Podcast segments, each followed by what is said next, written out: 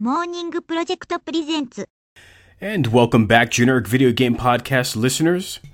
Perk your ears and get ready to experience the first GVGP recording of 2016.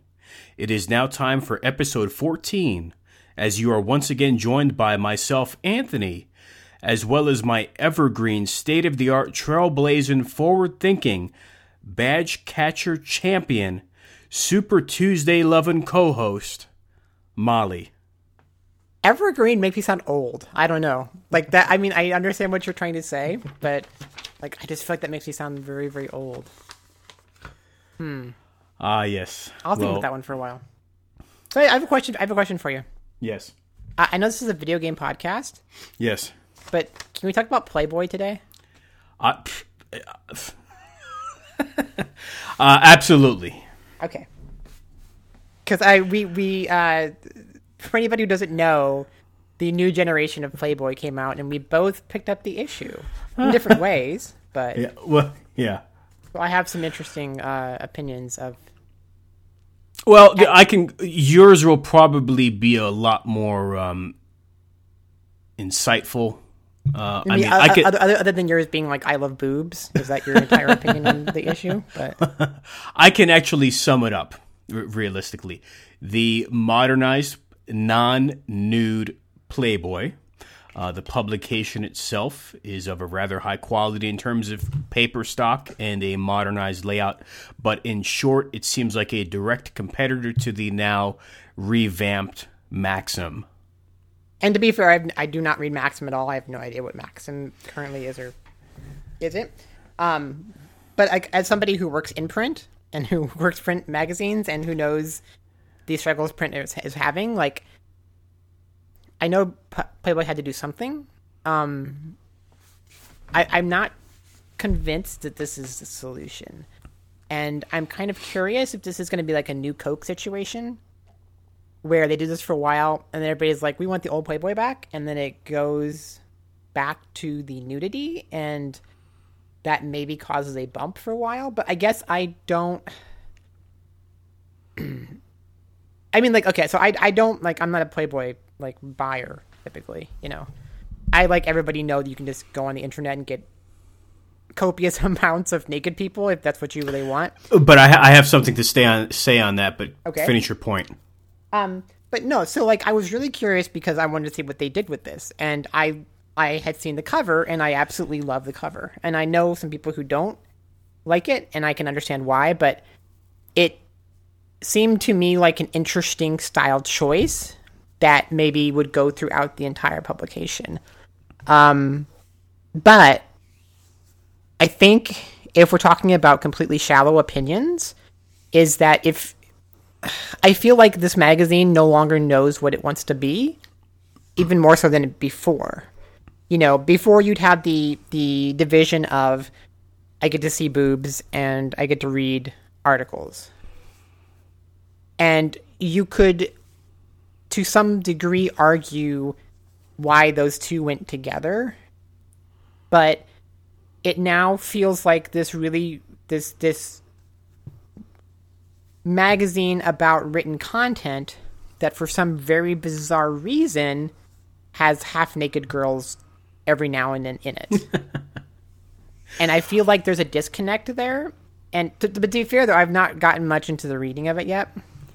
Um but I guess like my and I'm curious to see like what you think in a second here, but I guess the the thing that I kind of ended coming came away with, with it from or came away from it with was I think they either need to feature more girls in every issue or they need to get deeper in the pictorials um, of the girls they do feature. Like the cover model, and I'm gonna always forget her name.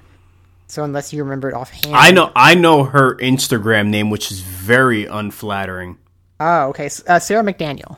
Yeah, her her Instagram for those wondering is crotchy with a K. Oh, that's right. Okay. Yes. So I saw that cover and I'm like, oh my god, she is like gorgeous. Like I am curious to see what this pictorial is going to be. You know, um, and you get in there and like this isn't again because this is not a I'm not seeing her her crotchy you know or not. it is a are are these like attractive pictures of this girl? You know, like like do I feel like I'm getting kind of a a I guess it's a bad way to say it, like a good look at this uh, this model and you know and kind of a nice pic, you know, photo pictorial of her, and I was very disappointed by the kind of the internal photos and then again, not because not being nudity, because I think you can absolutely do it without it. I think just like I was not happy with the level of photography, at least from an impression level. And then um, I think Dree Hemingway was the other model in this issue. She is the centerfold, and I thought her photos were better, but it was again like why why? That's my, my big question now is why? That's what i'm curious if you can answer. So i'm asking you anthony why? I don't know if i have a direct answer for that before and before i lose this uh, statement you know that old t-shirt that says you know i read it for the articles that's that now rings more true than ever yes uh, but yeah you know i don't i don't know i think this is how i would have pictured it so when they showed that girl um, what's her name again? Uh, Sarah McDaniel. Okay, so Sarah. So yes. I actually thought it was kind of smart. I'm like, you know what? They got it. Someone from Instagram that's kind of a modern way of thinking, you know, kind of out of nowhere, utilizing social networking, maybe taking her, putting her on a platform and maybe maybe catapulting her or, you know, finding talent in new, uh, you know, non traditional ways. But and with that being said, you know, you could have done a lot of cool things like with an Instagram type themed layout or different high quality shots. And it doesn't it it doesn't have to obviously have any nudity at all, as is, you know, that's their new end game here. But they could have done some tasteful like artistic or fashion type shots, you know what I mean? Yeah. Uh, but I, you know, I don't have the magazine in front of me because I, I didn't know this was even going to come up on the show tonight. But yeah, I don't know. From what I remember, I remember the shots being kind of up close, like kind of um, hazy and not really distinct or clear, and and not even. I mean, you can just go on her Instagram and see some higher quality grade A shots. You know what I mean? Yeah. Yeah. So I don't have a straight answer. I don't know if it was a certain direction or a certain look that the photographer was going for that we just don't understand. Um, well, and then as, yep. So let me ask you this because I, um, and just to be clear for anybody listening to this, you know, like if you don't like this kind of stuff, that's cool. Like I'm, that's your your thing. But the fact that Playboy does exist, and there are people who who purchase it that do want what it featured before, so that is the thing that exists. So we're talking about like, is it satisfying a a consumer desire or not? So in what you were just saying, I guess my my feeling is, if you're you're gonna ex- expect or want a certain level of satisfaction from what you're buying. And when you're buying Playboy, you're wanting to see hot women naked or almost naked, right? That like, that is that is the desire of a lot of people who purchase Playboy. So once you take away that getting to see those people naked, because I, if I'm a if I'm previously buying Playboy and I see Sarah on the cover, I'm thinking awesome. I'm going to be able to see her naked when I, once I get inside the magazine, right? Like that is the kind of payoff. Once you don't have that payoff, I think you have to have then more pick, you know, more photos, more interesting pictorials, things like that, because it you have to, I think, work harder to get to the same level of just subconscious satisfaction that you reached previously having that nudity. Yeah, and here's the deal. Let's start with this. As we know, the the magazine industry is super duper tough right now. Like, yes, you and I, I would still consider like magazine aficionados or enthusiasts. You know, we still like to pick up magazines every now and then. Obviously, as I've said before in the past, uh, gaming related, I still pick up Retro Gamer. I still take a look at EGM when it comes out. But back on topic with this, with the the whole Playboy thing.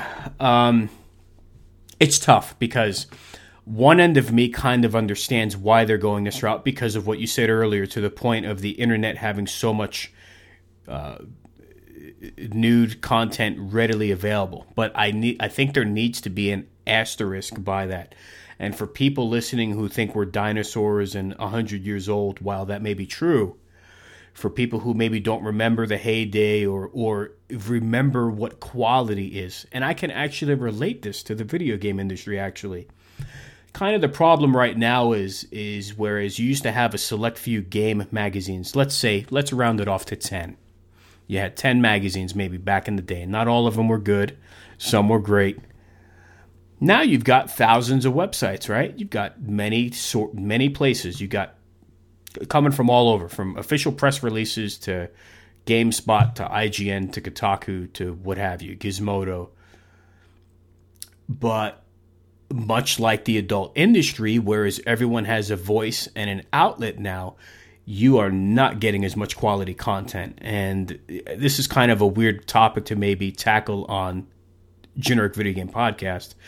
And I'll say this tastefully but a lot of the stuff on the internet is just it's trash and part of that may be coming from me because i'm a little bit older now i'm not you know 20 or 25 um it's there's just a lot of garbage out there and and i and i've said the same about the game industry there's a lot of crappy sites. There's a lot of misinformation. There's a lot of fly by nights and that's getting back to the playboy topic that's the tough spot they're in. They're in a spot where what Playboy offered in the past more often than not, outside of, look, if we're looking at the modeling world, okay, which is controversial in and of itself, and everyone, and beauty is in the eye of the beholder.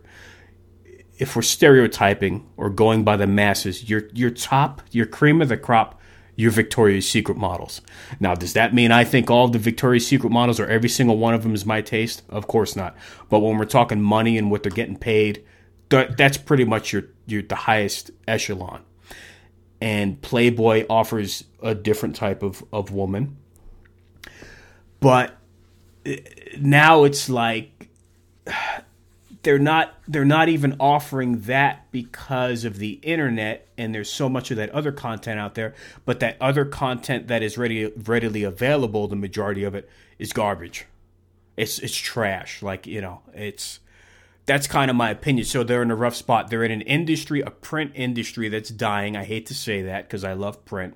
Print industry is dying, and now their identity or the model that they had before has now been switched up, and what it's been switched to may not be its you know its calling card. So you know, but but the one point I do want to make on this is that for the younger generation or a lot of what you can find online, yeah, you know, in a way, hey, it's awesome. You, you know, one click on Google, you can find, you can literally find just about whatever you want.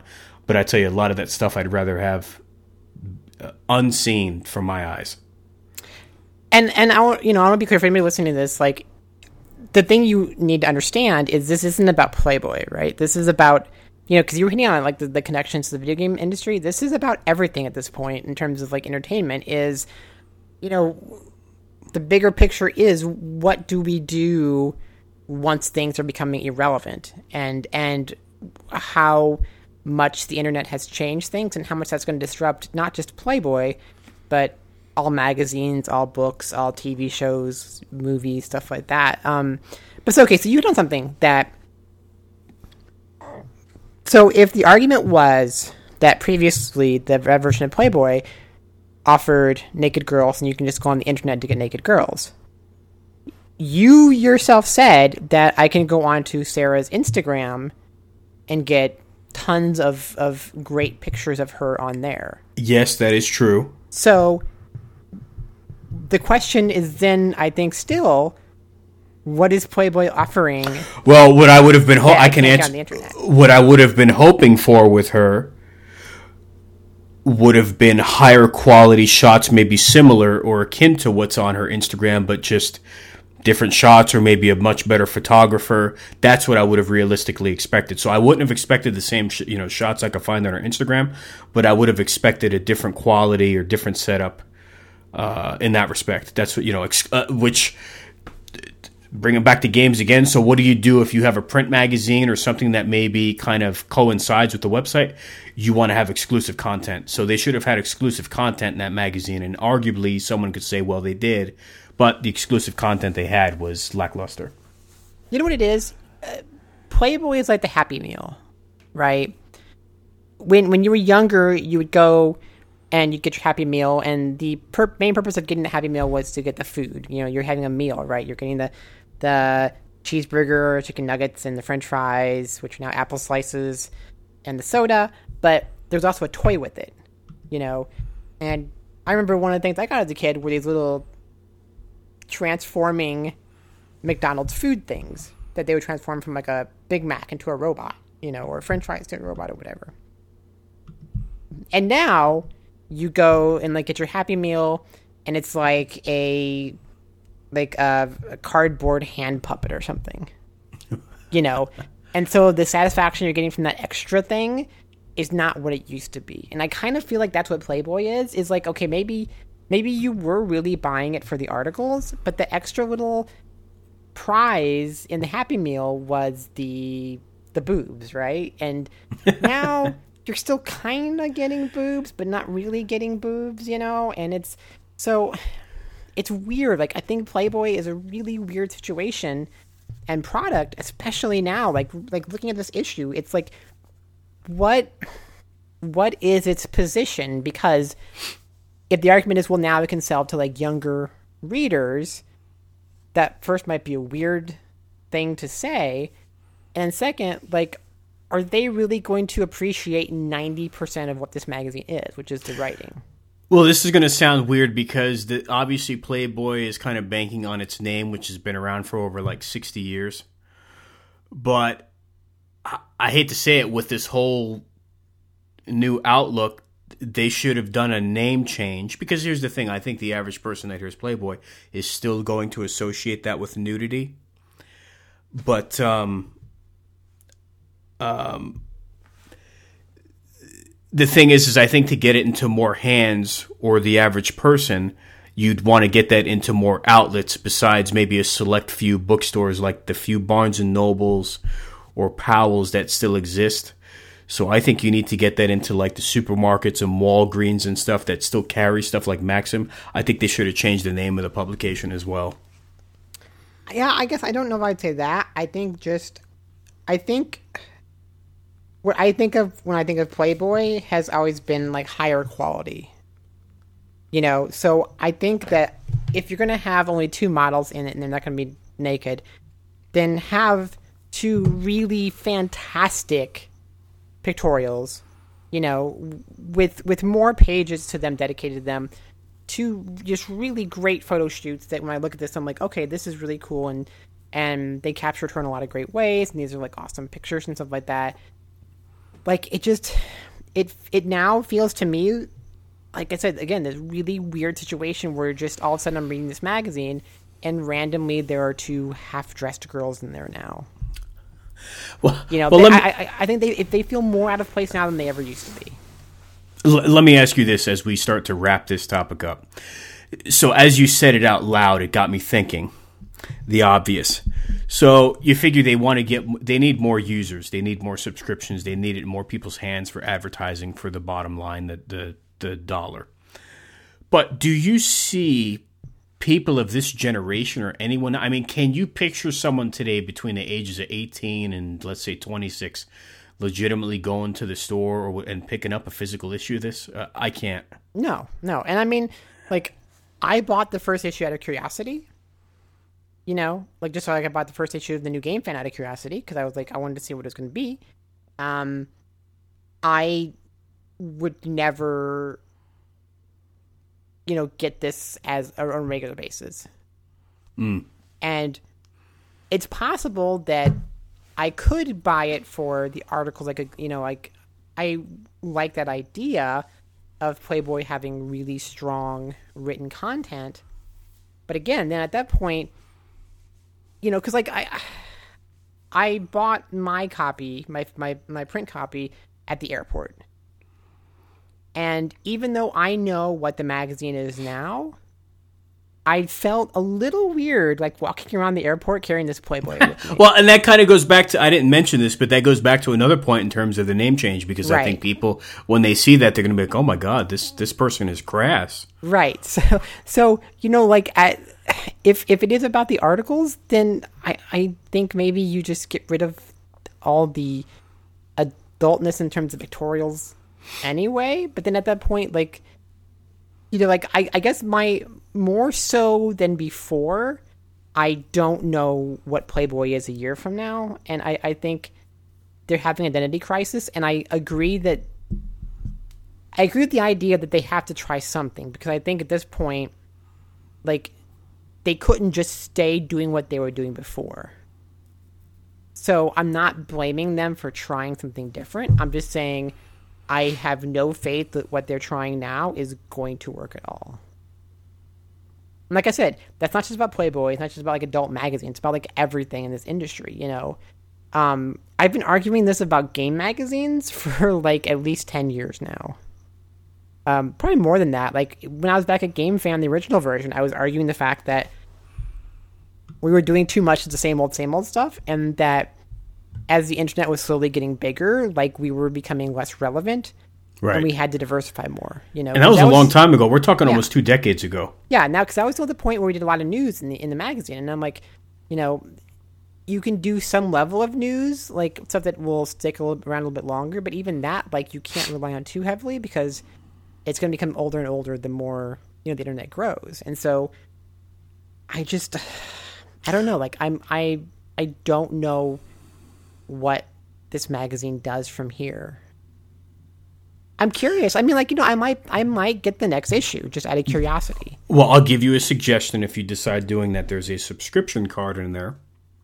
15 bucks for the whole year. So I mean, if you're going to buy one or two more issues, there's the whole year right there. I think I threw it away. Is the only problem, but I'm sure I can find it. There- There's Oh. some way to do it. Yeah. So that's but um I yeah, you know, fifteen like I'm because I paid what eight bucks for this one issue. yeah, so I mean two issues you you make it back right there. Uh, I'm selling you on it. but it's weird because I mean, like, I would literally be subscribing to Playboy just out of curiosity, like just because I want to see like what happens next. Yeah.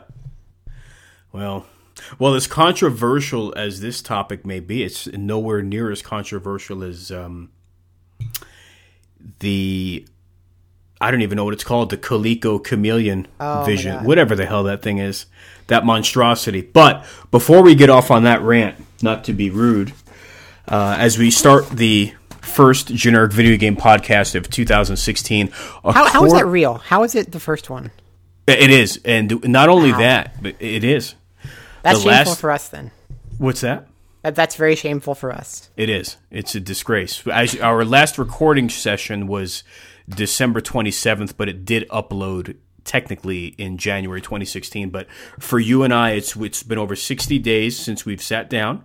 So it's a pleasure to be sitting down with you once again for GVGP on radio.morningproject.com. And before I continue, um, I want to give a shout out and a plug to another good friend of mine and a close friend of the show. So I'm going to get some bills and plugs out of the way.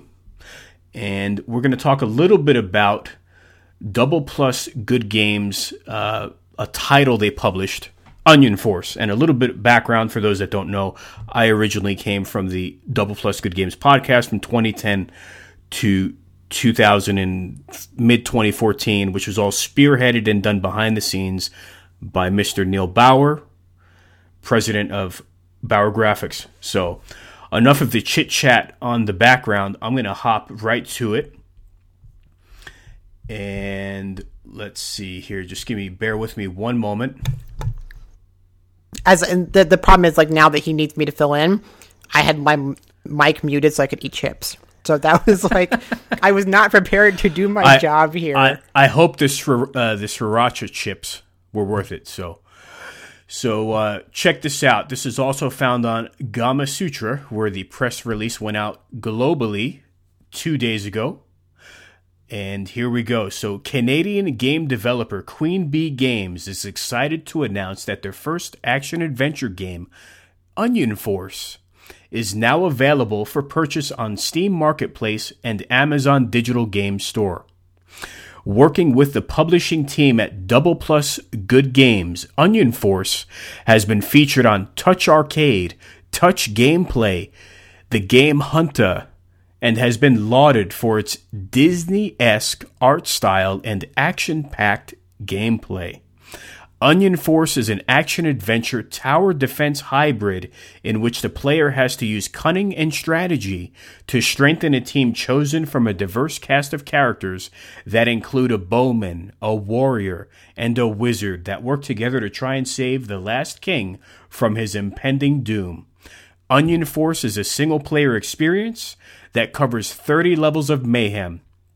Throughout the game, Players have to make intelligent choices, collect thousands of pieces of equipment, and build towers that will be the most effective for the threat at hand. Onion Force takes place on multiple terrain types that contain inclement weather conditions, destructible environments, and multiple enemy types. Develop your own playstyle across three difficulty modes and try a multitude of approaches in completing each level. In Onion Force, there are a thousand ways to win and just as many ways to lose as well if you're not careful. So check this out. Drawing inspirations from classics such as Dragon Warrior, Crystalis, and Final Fantasy, but also some more unexpected influences including Diablo, Dynasty Warriors, and Angry Birds. Onion Force aims to be a memorable experience that will make players think and leave them thinking afterwards. A puzzling future awaits. And as we wrap up this press release, a little bit more here game features, standout cartoon graphics, and stellar special effects and animation. Three playable heroes, each with their own unique abilities, six fully fleshed out locations with 30 expansive levels, thousands of pieces of equipment to collect and equip. Eight different tower types with five different power levels each, collectible onions to trade for a wide variety of power ups, and adjustable game speed. The music for Onion Force has been created by internet music legend. I'm going to get this wrong, so forgive me. Oxygenfad, established in 96, this Canadian born experimental electronic music sensation brings a devilish collection of compositions that help comprise a ridiculously hardcore electro soundtrack for Onion Force. So, uh, and in closing here, uh, friends and colleagues, a little bit about Double Plus Good Games. Double Plus Good Games is a publishing and marketing group dedicated to celebrating the best games, the best developers, and the greatest experiences this industry has to offer. Double Plus Good Games works tirelessly to help independent video game developers publish successful titles and connect them to our network of business relationships that include Amazon, Valve, Unity, Microsoft, Intel, and much more please visit the official website at doubleplusgoodgames.com. And I haven't said that one in a while. You know, like, like the the feeling that that fans have whenever they keep asking me when a new episode of Warning the Huge podcast is coming. That's how I feel about asking you whenever a new episode of Double Plus Good Games is coming. I know well, how I know how my fans feel. Well, you know, I could put you in the hot seat on the spot. You know, the last time you brought that up to me was somewhere around spring of 2015. Mm-hmm. I'm still waiting. And Neil and I did quietly put up an episode. We did an E3 show. No, you didn't. Yeah, we did. Maybe he didn't put it up on the. Maybe he didn't put it up Shut to iTunes. Up. All right. i I now here's the deal. Let, not to not to downplay my work, and uh, it's not that I'm not proud of my work. I'm very proud of what I was able to do and accomplish with Double Plus Good Games, and I still do some minor stuff with them behind the scenes. Once again, give this gentleman another plug. Neil Bauer, BauerGraphics.com. He's the one that did all the work behind the scenes. I was more of a mouthpiece. Um, we did do a show June of 2015 it was probably a good 60 to 90 minutes. I'm assuming it was uploaded. I don't know if it's still out there. Uh, it wasn't my best work. So, you know, it was it was very casual. We were watching, I believe, the Sony press conference, but technically since you brought it up last time, we did do a oh. show. Okay, you know, okay. E3 2015. You are right. There's an episode. There's a few after, after that, but then they're all. Oh, that's probably yeah. I'm assuming that's uh, that's more with um, Mike Moody and more on the uh, sports end of things. And recently they did some stuff with Yeah, the recently with Football, the yeah. recently hospitalized and just getting out Dada Five Thousand, who was on uh, Bellator a few weeks ago against Street Fighter Kimbo Slice. It was the co-main event on Bellator. Uh, street fighters come to pro fighting the in the not the octagon, but uh, I think it's uh, six sided in Bellator.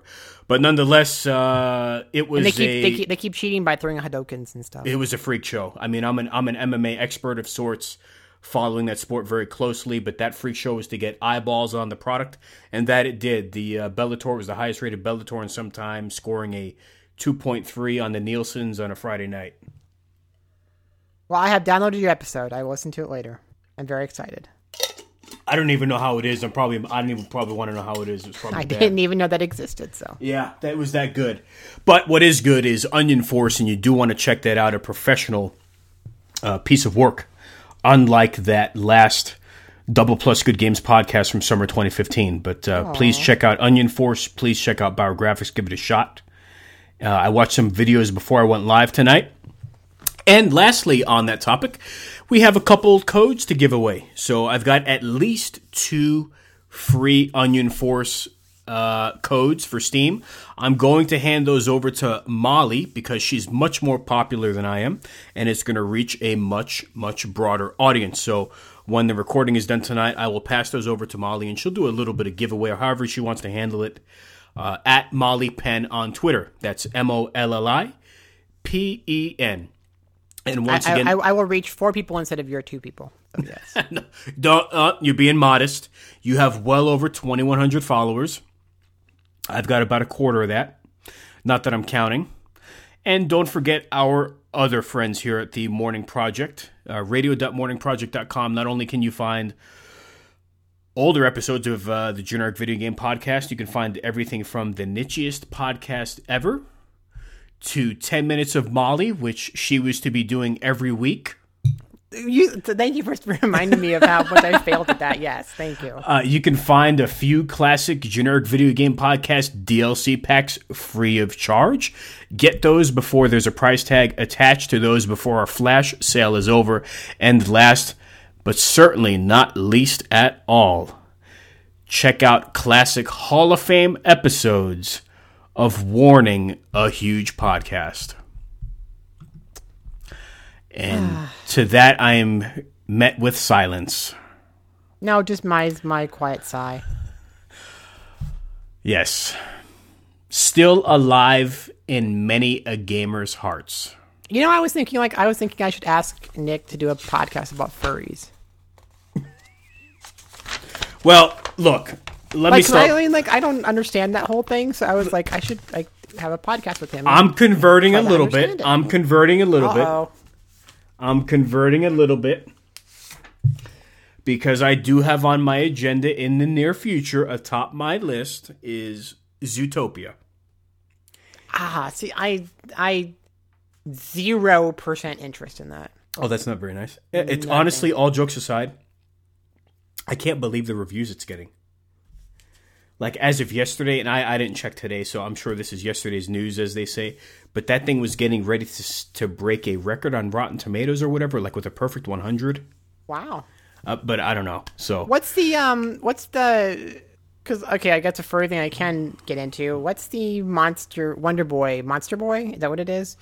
yes, the that's, it's it's now coming to PS4 and maybe yes. Vita? Um, I'm not talking about games and some, you know. Yeah, I've got oh, there's a whole multitude of stuff to discuss all over the place since we last recorded, or a little over two months ago, and that covers a lot of ground. Uh, let me go PS4. back. PS4. So Let me see here. One moment. no Vita. And I'd heard, I'd read somewhere that they actually got they got the rights to use like actual Wonder Boy characters in the game. Well, yeah, because the gentleman, and you you'll know his name uh, from Westone. He's involved to an extent. Oh, really? Okay. Yeah, and I'm what I'm doing right now is I'm buying time as I jibber jabber, and I'm trying to bring up the link that I retweeted. So actually, let's uh, we'll go over this right now. This is via the blog.us.playstation.com. I'm just gonna okay, I'll read this. This won't take too long. So, from one great game to another. So, now we're going to be discussing a little bit of Monster Boy launching on PlayStation 4 this year. Once again, give a shout out to the PlayStation blog. This is not my writing. This is posted by Thomas Kern earlier today, the producer at FDG Entertainment. We're celebrating 2016. Uh, marks the 30th anniversary of the beloved Wonder Boy series, which started with a simple but solid arcade game developed by Escape, later known as Westone, or arguably as some may call West One. The last game in the series was Monster World 4. Side note, a favorite of Molly uh, from 1994. And it went silent for more than 20 years. Have you heard of it? The Return of a Legend. We're so excited to say we've been able to team up with the series creator Ryuichi Nishizawa, former Westone employee, and revive it with their new game, Monster Boy, which launches on PS4 this year. As a fan of the classic games and the Metroidvania genre, it felt unreal to be able to work on a new game that brings back the spirit of the series in every way possible. We loved Wonder Boy 3 The Dragon's Trap for its transformation feature, so we look at it as the biggest inspiration. Monster Boy continues the colorful, side scrolling adventure tradition with a character who can transform into different animal forms. Oh, I didn't. Here we go. Back on that furry thing. Personas.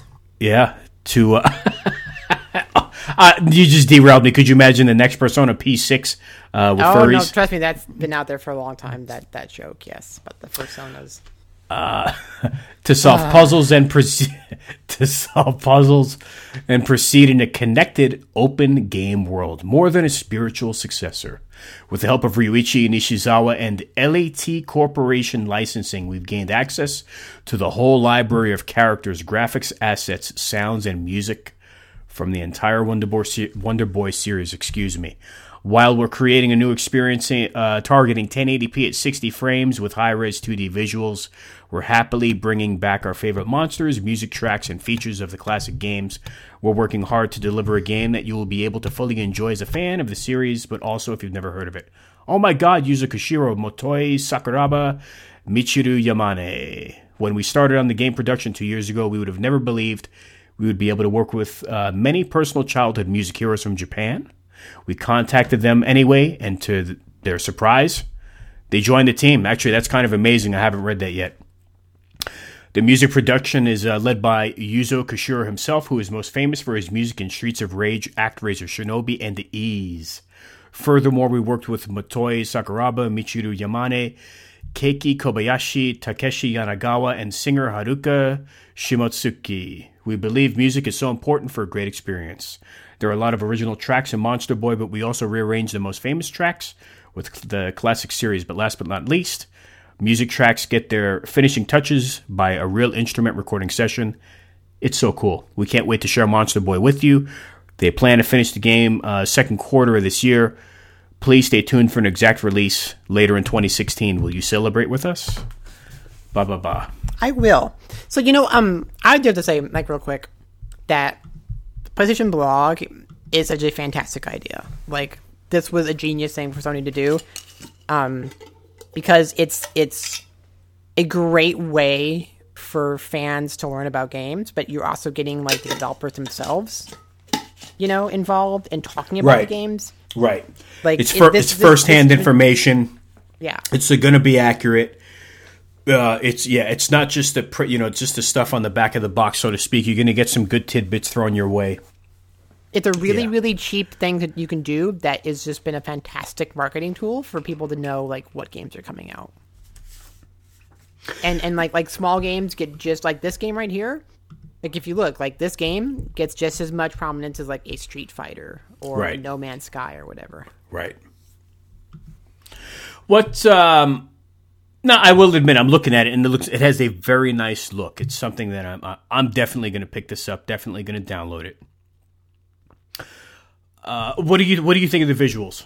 Are you pleased with what they've? I mean, look, it's going to be 1080p. It's going to. You know, you're almost forced into having that that clean, smooth, modernized look. Yeah, I mean, like I, But- I have no problem with like the way this game looks. I think though it's just it really is tough because it's it's just it's been so tough to like have 2D games like this that just that that don't look completely overproduced in the art department. You yeah, know, that's a that's a very good term, overproduced. I like that because it's tough for people. Or I speak for myself, the veterans of you know classic of classic sprite work of yesteryear. It's so tough to kind of go from that um, imperfect yet stylized and satisfying look to this perfect, smooth. yeah. It's like lacking a bit of character and charm because of it sometimes. Because I mean, like, the, yeah, I think like with with sprites and low resolutions, like you had less, so you had to do more with less. Mm-hmm. And I think the problem now is, like, this game doesn't have bad graphics, but even just looking at it, like, you want to kind of say, "Oh, this looks like an iPhone game," Yeah, you, know? got it. I always think I hate to say this, like or or, it- or like or like it looks like a Flash game. Yeah, Flash or like a kiddie game. And here's the thing: this is going to be a friendly game for, for all ages, but like you know what I mean. This looks like something that like a kid. You well, I shouldn't say this, but in general, like with that style, like someone like some kid at daycare, you flip a kid some iPad. And you see them playing around with those games that I've never seen in my life before, you know. like- right. And it, it, you know, it could kind of fall into that that mold. So I think like I know people give a lot of crap to indie devs when they do like the 8-bit and 16-bit graphics, but part of me is like, you know, I kind of understand because if I was making a game like this, like I I said again, I don't think this game looks bad, but I will admit it would be hard for me to make a game that looks like this and kind of be happy with it because it does have like you were saying like this this like it just it's too clean and too perfect. Now, this is going to be a segue into something else that I, I want to talk about. Now, as we're kind of nitpicking, slicing, and dicing, you know, yesterday's sprite work versus what we've got today, what if I told you that you'd be able to play pixel perfect one to one ratio Super Nintendo classics on your new 3DS? I would tell you I do not care. I hate this so much. Oh my god, I hate this so much. There's just like oh, oh my god, I hate this so much.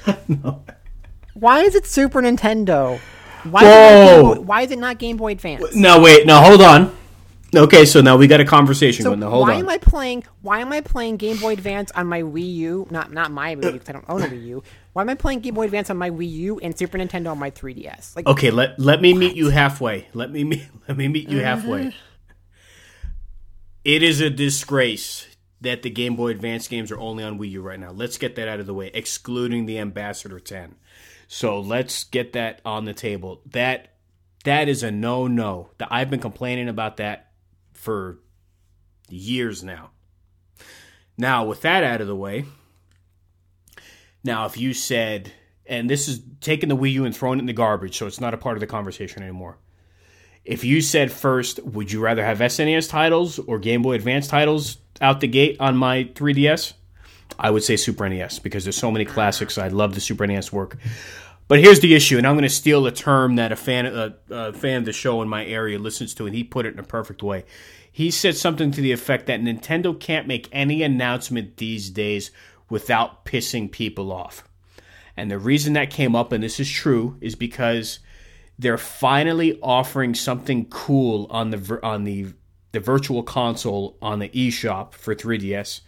Except the asterisk this time is that it's only for new 3DS owners. That's not the only asterisk though. Like, let's be let's. Be Well, and there's a okay. I can I'll give you another one before because I one. That, that, that's the I'll- biggest one. That is a big one. Now, I will say, if I'm playing Mister Mister Business over here, the argument that could be made is because of the processing power nece- necessary to actually run that in true proper emulation. That's what's causing the issue. I'm not a programmer. I'm not a genius. I'm not a dev. I can't sit here and tell you how true that is. I mean, in my mind, you know, the 3DS is a pretty powerful little handheld for what it is. I don't know. I mean, to me, it's like really you can't run perfect SNES on there, but that I'm not educated enough on that Well, to make that I, I argument. will. I will. Sega 3D Classics. Well, look at what M2 is doing Oh. with on the, on the 3DS. well, Look at what they what, look at what they can do on that system, and then yeah, tell me you can't do Super Nintendo. Whoa. Um, but the other asterisk, I would say, this is probably this. This is almost like we're playing Family Feud now. What are the top the top five Yeah. asterisks here for? Sure, let's do okay, that. Uh, so number one is uh, uh, number one is new 3DS only. Here's number two. People who have purchased those titles already on the Wii U, do you get at least a discount or a cross buy? No. So, uh, so do you do you own a Wii? Original Wii or Wii U? Oh, original Wii. Never did, still don't. Okay. Do you own a Wii U? I'm going to give you two. I do, but I think I know where you're headed. But I have to say this: even though I've never owned a Wii, I do own a good chunk of titles via the uh, download store on Wii on my Wii U as well as Wii U downloads. Okay. Because li- literally at this point, yes, you, you could you could be in a position of let's say Super Mario World, Super Metroid, you know, Yoshi's Island, whatever you want to say. Like this could be just like in the last handful of years, the third time you're having to purchase the same old game. And I'm guilty of some of it. You are absolutely right. So instead of it No, being a, I- I have I have River City Ransom on my 3DS for some ungodly reason. When I also bought that on the Wii, when I still own the actual cartridge. Now I can already hear the the Nintendo loyalist, the fanboy at home, screaming at their uh, computer right now as they listen to their podcast and at their smartphone. But they're going, hold on a second. If you have the game on Wii and then you purchased it on Wii U, you did get a discount, which sliced the price like sixty to eighty percent. So I That's a will. discount. But yeah, I know. I, I'm with you, but here's the thing. Uh, so you know what I was thinking realistically? I'm like, you know what? Maybe for people who purchase this on Wii U, maybe instead of eight bucks, it'll be two or three bucks a piece. But that's not the case. That's not the case either. Nintendo to me is like at like SNK level now. and that's not a good thing for them. It's just like you know where it's like, oh, we bought these old games. Let's just keep making you buy them over and over and over again on different platforms. And Right. It's the same thing over and over. You know, like as much as I am mad at Sony for what they're doing with the PS2 games on PS4, like that just drives me crazy. That that's the road they take. At least if you do buy those games, you are getting some advantages. You are getting some updates. You are getting trophies. You are getting, you know, better visuals. You are getting benefits to purchasing them again on the PS4, even though I think that should not be the way they're doing it. I, I want to just still have my PS2 games I, I have on my PS3, but at least you are getting something. And I just like, like, okay, are these going to be in 3D? You know, like if, if, if Sega's stuff didn't exist, that would be one thing. Right. But like Sega just destroyed the idea of bringing back classics so much with their Sega 3D Classics line Right. that telling me now you're going to give me Super Nintendo games at like 1 to 1 pixels, I don't care. well, and I will say this: I am guilty. Uh, but I did pick up a couple of them last night. Do you have do you have a new 3DS? Yeah, I got one. I got the Monster Hunter Okay. 4 one uh, last February. I just probably face on it then, yeah. Yeah, so uh, I did download a couple SNES classics last night to do my uh, prep work and homework for the show because I'm so dedicated to the generic video game podcast. Uh, using that as my excuse to buy Super Mario World yet again, as well as F Zero. So And this is uh, where Anthony sends me his reimbursement forms to, to get paid back for that. so So okay, so know- how, how how is the experience? Yeah, it's good. I like it. You know, I like playing. I, the problem I have is these games should have been on the 3DS a couple years ago. Like this is what like, and getting back to your Game Boy Advance point, it's like, come on, all these great GBA classics that have been hitting Wii U, like why? It's I- like why, why? But before we continue on that, I actually had a link saved to remind listeners this was originally announced back in January, on January 21st. The Sega 3D Classics Collection coming to the Americas on April 26th. So this will actually be. So, first off, this was shocking in a way. Yes. Uh, once again, all fans were not satisfied. Let's get this out of the way because it does not contain all of the classics from the Japanese Collection Pack 1 and 2 combined. Uh, this is slightly modified, but starting off with the positive news. Two exclusives for us, at least, that will be on here in terms of the United States getting it, will be Puyo Puyo 2 and Power Drift. I am I am like over the moon because I love both those games. Like So- I, I was a huge fan of, of Power Drift in arcades, and then um, you know of course uh, Puyo Puyo Two came out here as Mister Robot- Doctor Robotnik's Mean Bean Machine. I didn't know that. Yes, and that was what got me into Puyo Puyo, and I've always loved Puyo. So I yeah I think this is going to be a fantastic collection.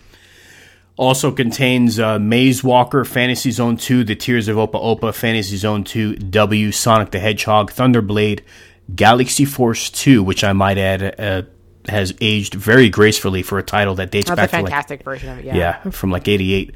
Altered Beast, uh, which is a classic, but I don't think has aged. That's um, that's far and away the worst title in this collection. Yeah, I hate to say it because I remember playing Altered Beast a lot, as many others, I think, back in 1989. But I- that, you know, it's.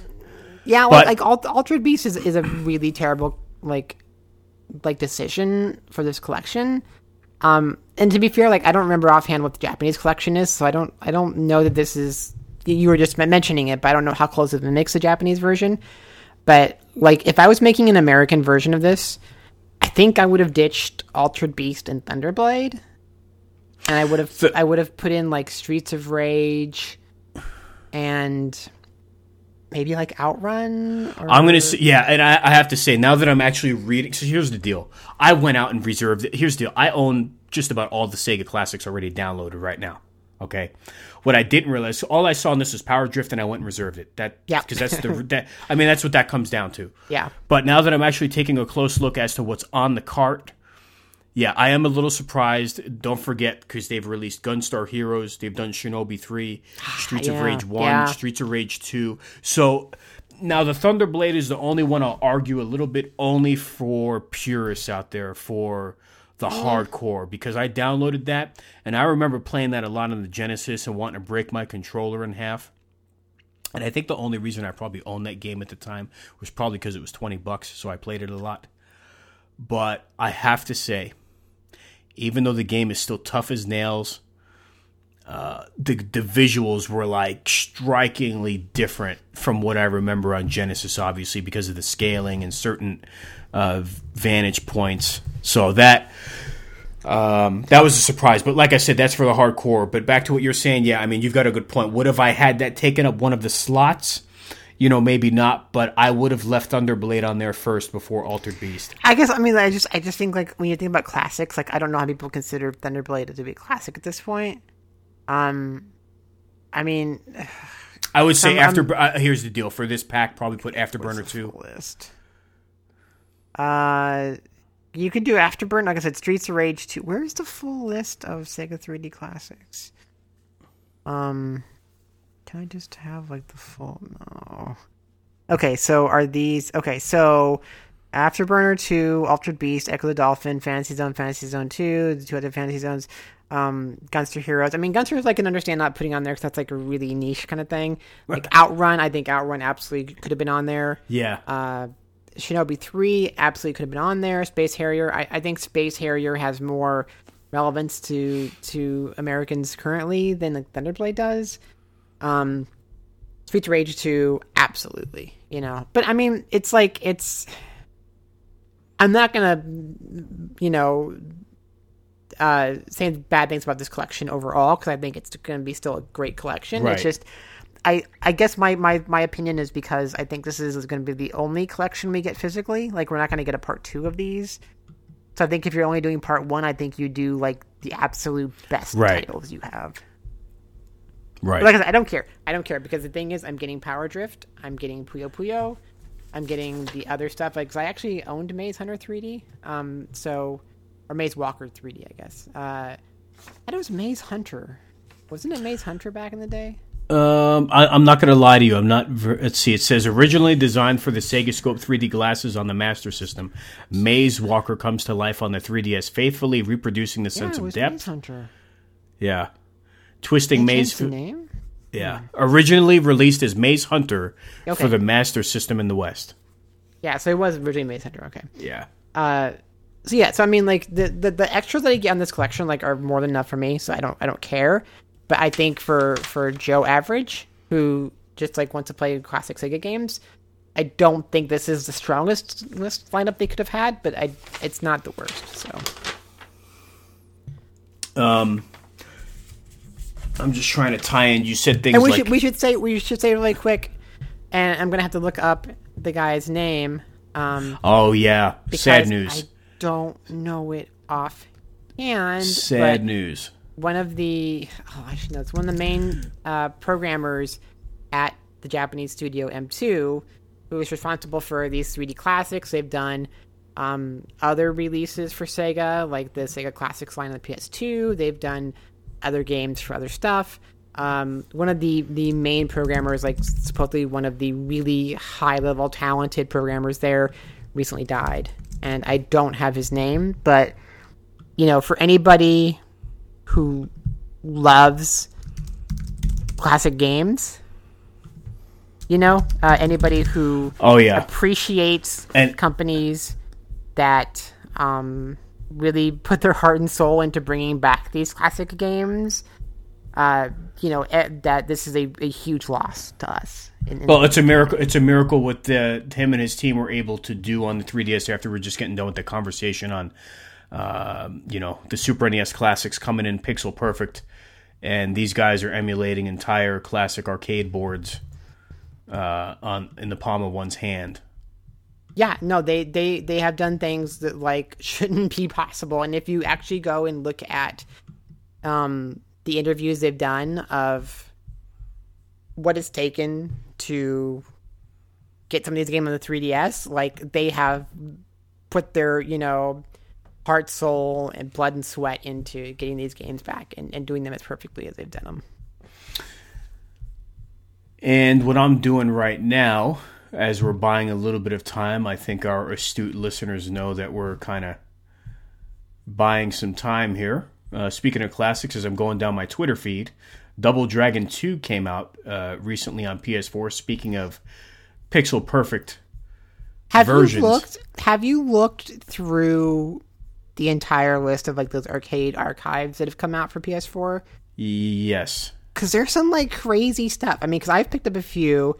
I got um, and I got Mat Mania and I got Terra Cresta, but there's like so okay. So I got to say too, real quick.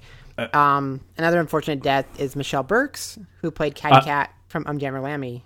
Oh, that, that was terrible. Yeah, a lot of. Cra- Yes. it- Oh there was one that hit my heart recently too, but we'll save that for a moment. But back on what we were just talking about. Yes, yes. So the arcade classics. There's like so many games. Well, up. Akira Akira Saito. Akira Saito. Okay, yes, thank you. Pro, yes, yes, thank you. Yes. It's- the reason I didn't get that sooner, by the way, is because Twitter was acting like an absolute piece of shit here while we were buying time. But yeah, But yeah, So- so, um, so the arcade archives, and it's from I think Hamster is Yeah. the developer, and they purchased the rights to was it Nichibutsu? They purchased their stuff. yeah, that sounds right.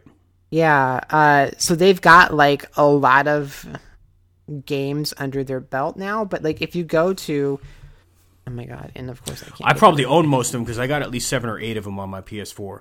see like I hadn't realized until the other day like because I saw Double Dragon two came out and I'm like, wait, did the Double Dragon original Yeah, Double Dragon. I couldn't remember. I've got Double Dragon, Double Dragon 2, Exciting Hour Pro Wrestling, Rygar, Gradius, uh, su- the arcade version of Super Dodgeball.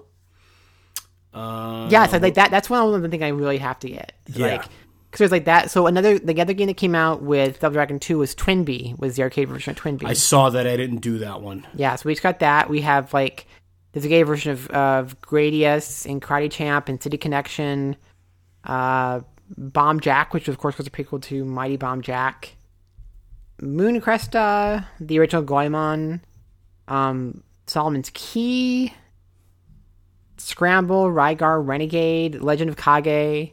There's just like so many. Yeah, Super I did. I did Renegade as well. I was tempted to do Legend of Kage, but I'm going to do a quick shout out for those who didn't pick it up back in the day. I don't know if you can still find this on the original DS. Legend of Kage 2, I remember picking up in a blowout bin, and I thought it was pretty darn good. that's so good. Like I love that game so much. Like yeah, if you if I could sit here and do a podcast about DDS all day long. Um, but like if you want to go and find a game like if you're like I want a DS game that maybe I have never played before and it's awesome and I have totally missed, if you can find Legend of Kage 2, that game is just I love it to death. Like I absolutely love it to death. It's it's, it's such a it's like I'm trying to think of the best thing to compare it to, but it's just because the first one was a very like shallow kind of action game, but this was almost more of like Ninja Gaiden meets like Ninja Spirits on TurboGrafx Yeah. meets Yeah. um what was the what was the Natsume NES game? The Ninja Ninja something or other, but meets kind of like that. You're not. Think, I'm. I think I'm way off. I was going to say Kid Niki, but I. I No, no, there was there was a there was a all I can think of, of course, now is Scat. Like Natsume released a game called Scat back in the NES. Yeah. It's not Scat. Yes, because Scat was the one that was like the futuristic shooter, but it, it wasn't the ninja one. Um, so Legend of Kage 2 is is like twenty ninety nine on Amazon. No, it wasn't Ninja. No, it wasn't an NES. I thought you were going to say Ninja Warriors, but no. No, Ninja Warriors. It wasn't Ninja Warriors. Yeah. Ninja Warriors was um, was it the the home version that was actually really neat? I think oh, Ninja Warriors two. I think was it Ninja Warriors two Ninja Warriors again? Like there was a, Well- a there was an SNES version. It was actually a really neat game. But Ninja Warriors, just to make sure we're on the same page, is a triple monitor title. Yes, Yeah. Yeah. and that that Because they did a um, weak home version on uh, PC Engine, and then I think there was an SNES version, but obviously nothing really captured the the uh, arcade version. Okay, so okay, so uh, yes, okay. So first of all, uh, Ninja Warriors arcade version, the the three monitor version that is coming to the PS4 through that arcade archive thing. Oh, stop it! Yeah, no, that's that's one of the games they have listed. Really? How, I, had I- no idea. I don't know if it's hitting Japan yet or not, but I, I know that it is listed as one of the ones that either has come to Japan already or it is coming. I, I did not see that. And then okay, the Ninja Warriors again was the was the home version of Ninja Warriors, but it was not at all the same game. And that was actually a really neat game. Mm. I think I have the Japanese version of that. Like legit? Yeah, Wow. I think so. Um, as I'm cycling through here, I'm just taking a look at what to tackle next. Um, how about we do a few things real quick, this before we get into some other meatier topics. Uh, I'm just going to blast through some stuff. Uh, you have any interest in Lego Star Wars: The Force Awakens coming out in June? Nope. Uh, Wii U sales past 12 million globally. It's it's um it's dead it's dead it's dead this year. Right? Yeah, I think like so it's it's dead this year, I have to imagine. What are your thoughts on Amazon providing their engine to devs called Lumberyard, the game engine that also has Twitch integration? So I was thinking, like, I was thinking back, like, when you're talking about uh, Onion Force, um, what happened with Amazon's game console? Did that get anywhere? Like, I mean, I know they're separate topics. Are you but- talking the their Apple TV thingy? Yeah, that had like the controller, didn't it? The fire. The Yeah, you know, I, you know, I don't know because I'm assuming, um, I'm assuming a lot of the stuff on there. I'm guessing it wouldn't it be like through the uh, Play Store or Google But Store? I, I, I felt like they were they were actually like having they were hiring like game de- like developers for like their own teams and stuff. Because it, it seemed like it seemed like Amazon wanted to get into gaming in a big way, and I feel like nothing ever happened from that. No, you're right. And look, I mean, when I dabbled in doing stuff very loosely and distantly with them at the time, it was free to play games, F2P. Uh, then they put out that uh, Apple TV esque device or Roku style box. You know, they even made an attempt at a, a smartphone. With that all being said, and I'm not saying all of that stuff is dead in the water, it does seem that Lumberyard kind of seems like yet another endeavor, but maybe one that might uh, have a bit more traction out the gate. But you It know, could be though. It could be Lumberyard could be like the result of what their ambitions were. Like maybe this is like an internal engine that they had created to make their games. I don't know. Yeah, let me. See. I'll have to if we buy some time here. I'll have to. I watched like a three minute thing on IGN a few weeks ago about it, and then I talked a little bit to uh, Neil Bauer, getting his opinion on it. But um, but yeah, I don't. Have you have you heard anyone? You know, because you're a little bit more entrenched in the games industry than I am firsthand at EGM. Here comes a plug: EGMNow.com. uh, where you can also find Molly's Street Fighter V review, which we're going to get into a little bit later in this show. Uh-oh. You're going to get my thoughts on Street Fighter V. Uh, you, don't worry, you're not going to have to download a DLC pack to get that content. And But only only part of the review's up currently. The rest you have to wait for until June. So, yeah, so I don't know. Uh, uh, you know, I was getting some insight and thoughts on that, and with Amazon, you know, no disrespect to them because not only do we have a connection, uh, you know, um, but you know, they they're they're certainly not unsuccessful. So they have deep No. pockets. So they have the ability to uh, to make these decisions, do some trial and error. But yeah, I, there are certain avenues or aspects that they've dabbled in, which I do feel they need to either you know get the get the rocket booster up there, so to speak, and and get it going. But in all fairness to them, at the same time, the industry changes very quickly. So, you know, sometimes there's certain things they could be trying to get off the ground that might take a little while. And by the time they cross that bridge, uh, you know, it's on to something else. So, you know, that's th- which kind of relates back to other aspects of the industry where it's very dangerous. You really got to take a look at the market and see what may be hot down the road, not just what's hot right now.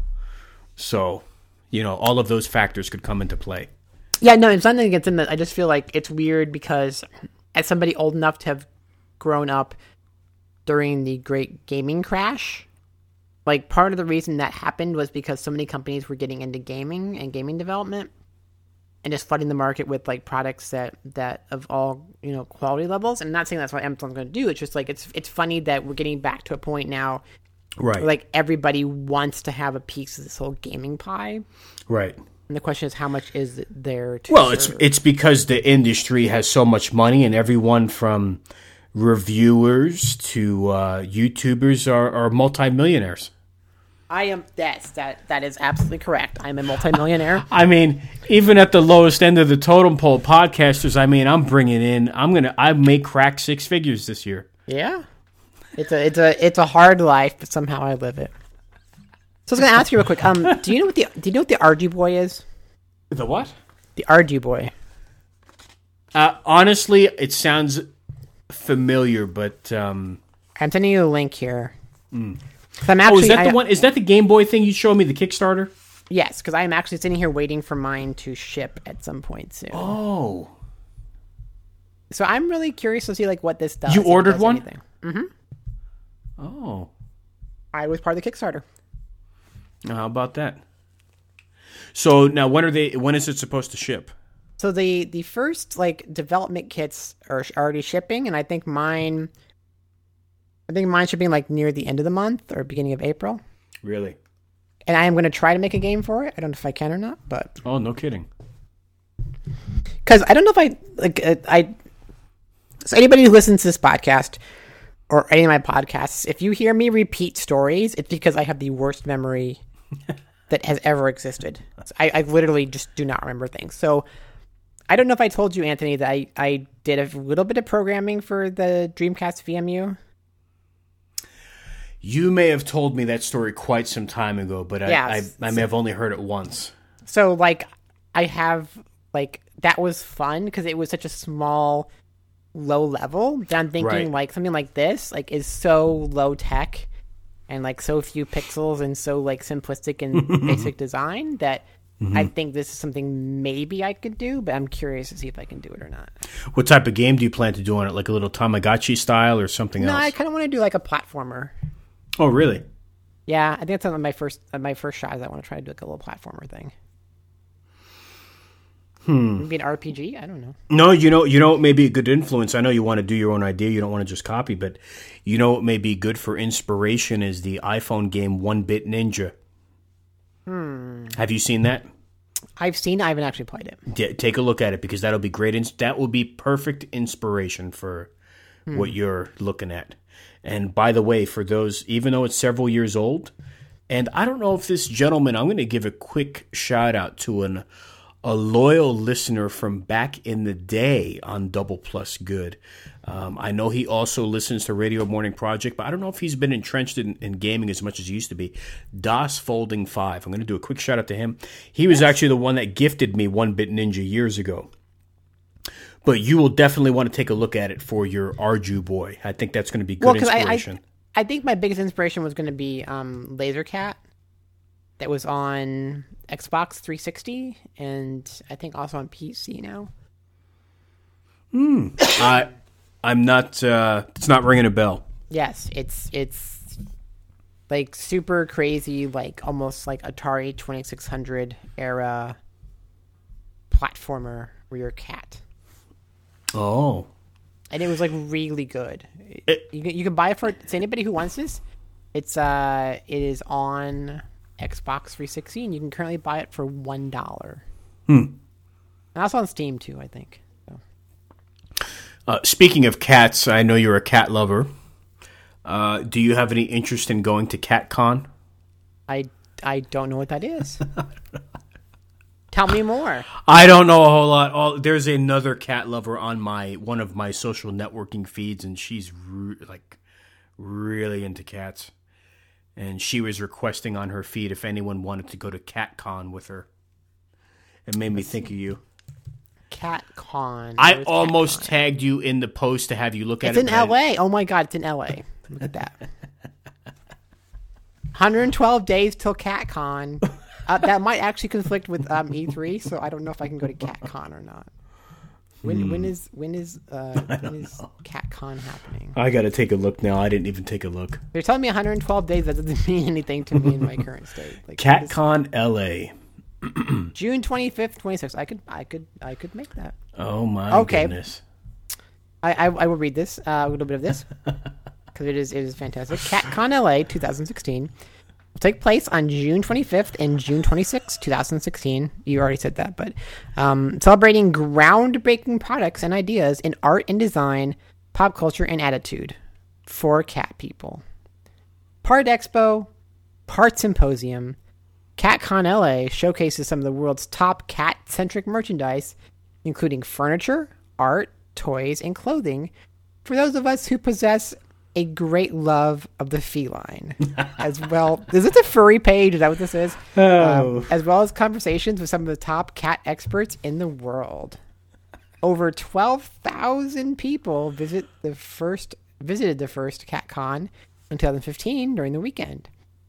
Uh, so they donated thirty-three thousand dollars. Oh, and can you meet Little Bub? Like, who are the famous cats I'll be able to meet? That's what I want to know. Oh, I wonder if like one of their star standouts would be something like um I want to say Grumpy Cat, but what was the um Oh, why can't I think Yeah, of the name? w- w- WWE Raw star Grumpy Cat. what about the one that was real hot from uh, Japan a few years ago? Oh my god, why can't well, I there's there's a couple. There's Maru. Maru's That's the it, yes. biggest one. Yeah. Maru's going to be there? Uh, I don't know that Maru's going to be there. No, I don't know. I, I know that like he doesn't speak very much English, so maybe he's not feeling confident enough to come to CatCon LA. But uh, yeah, Wow. that's exciting. That is something else. I saw Where's- that and I th- Yep. You could bring your cat. I I think that's a horrible idea. I don't think that'll work out well whatsoever. would your uh, cat freak out?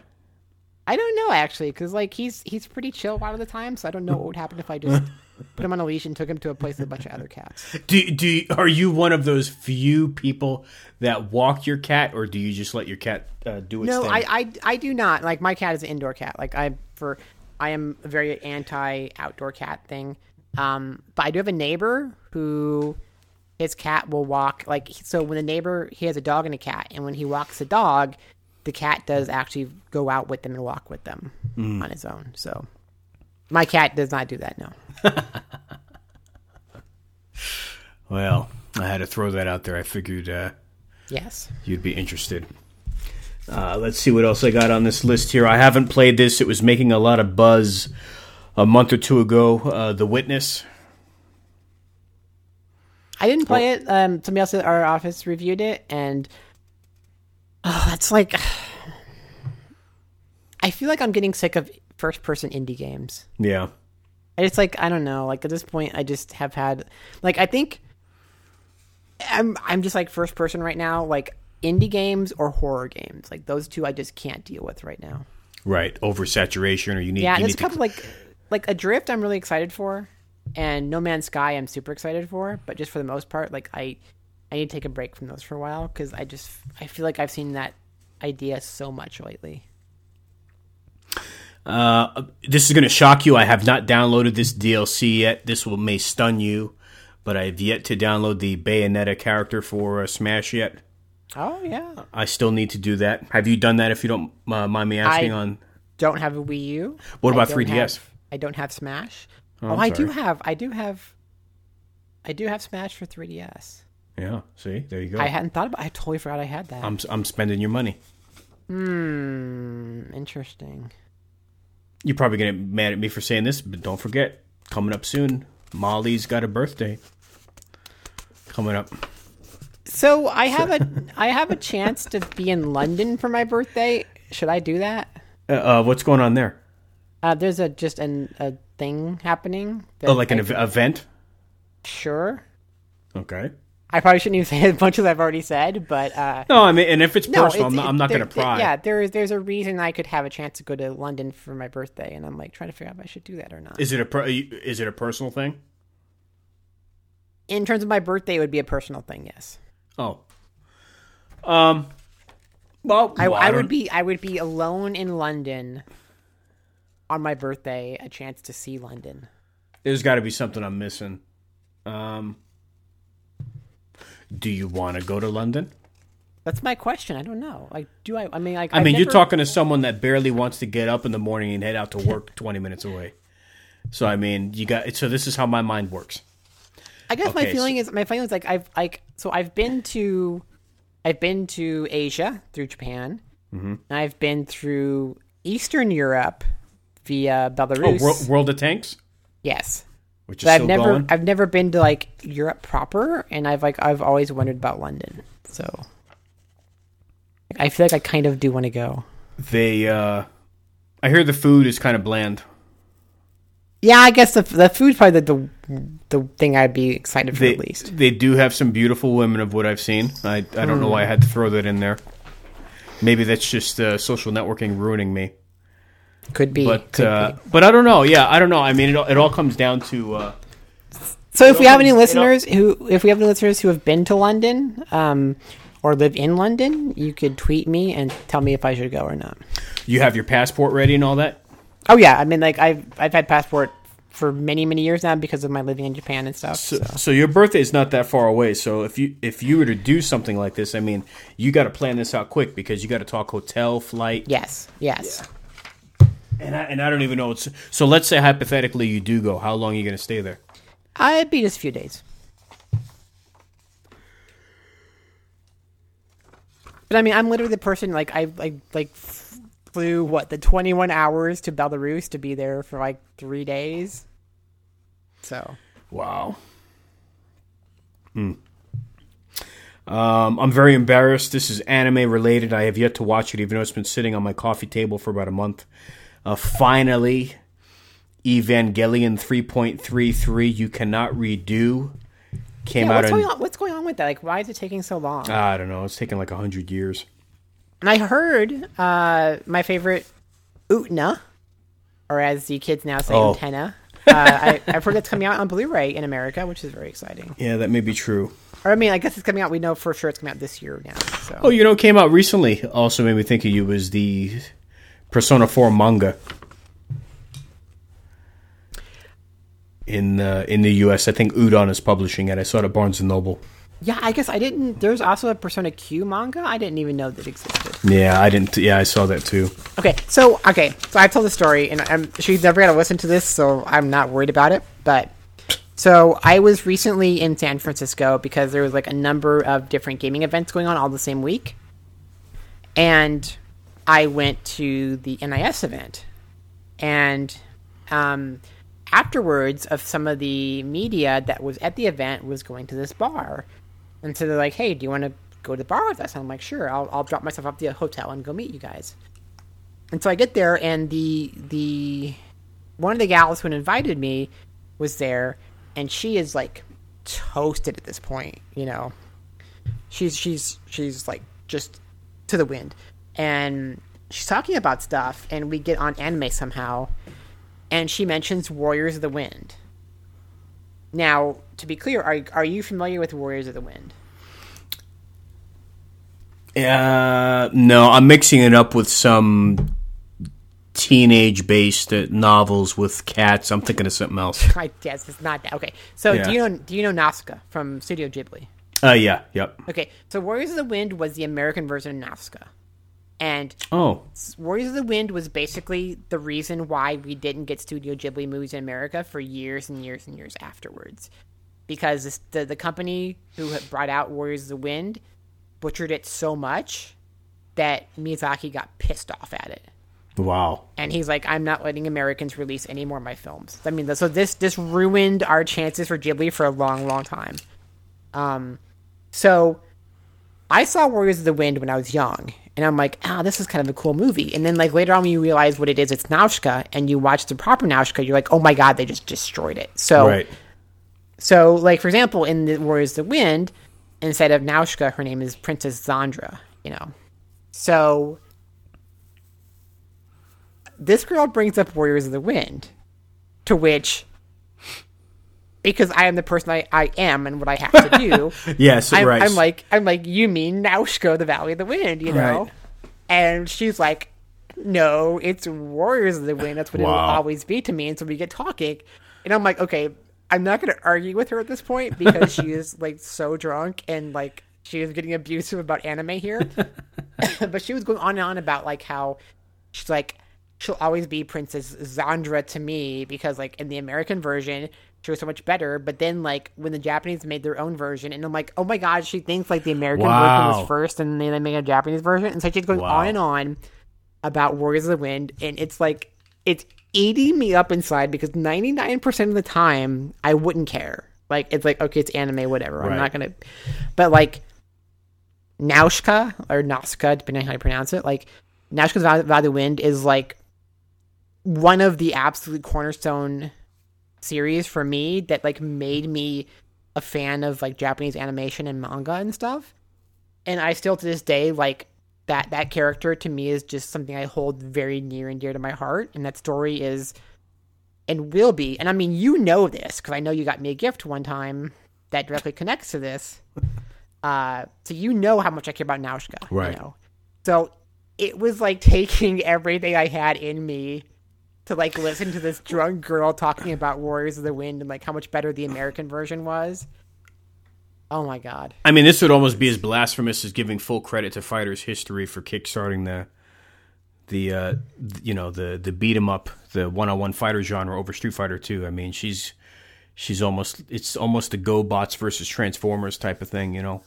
Yeah, it was just like uh it was it was driving me crazy, but she's just sitting here like telling me like, yeah, and when they made a Japanese version they screwed it her up and but the Americans like, oh my god. Did she acknowledge that? Had she actually seen uh?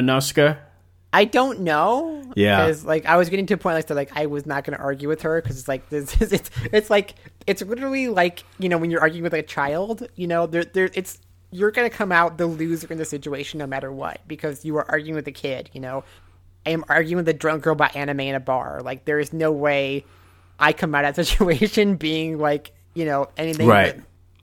but, but lowered in standards of what I was going in. So I didn't get too much into it, and I was like disagreeing with her at a certain point, but inside it was tearing me, you know, tearing me up. So let me ask you this before we move on from that topic. What were you doing in uh, San Francisco? Um, so there was the NS event, and then there was Oh. the uh the Xbox like spring showcase, and there was a Dark Souls three event, mm. and then um a few other things that I went to. So When is Dark Souls three hitting? I think I want to say April something. I'm very excited because you know, coming off of Dark Souls two. Uh, I'm sorry, no, March, March 24th. Wow. Uh, that soon? then Yeah, I haven't looked at it because, uh, uh, you know, on your recommendation, I've still got Dark Souls 1. I still have 2.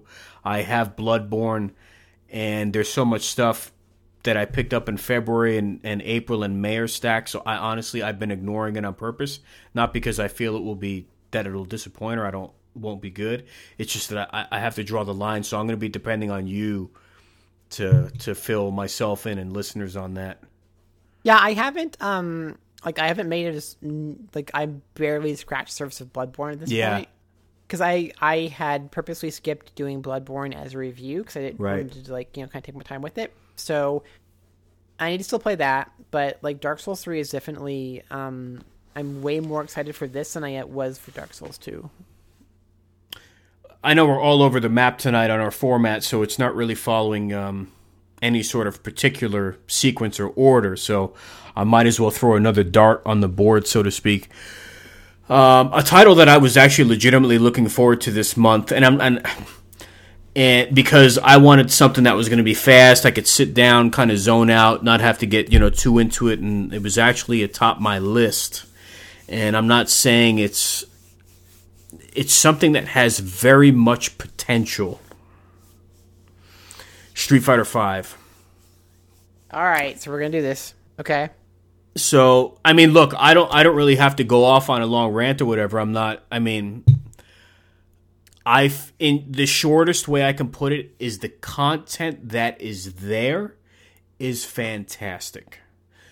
But the problem is that right now there's not enough content. So everything there is A plus and polished, I would say. It's just that there's not much of it.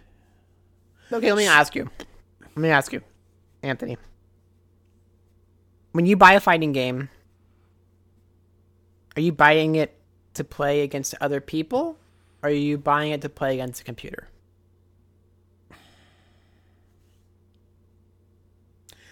I understand in this day and age, the key factor is playing against live people, other people online.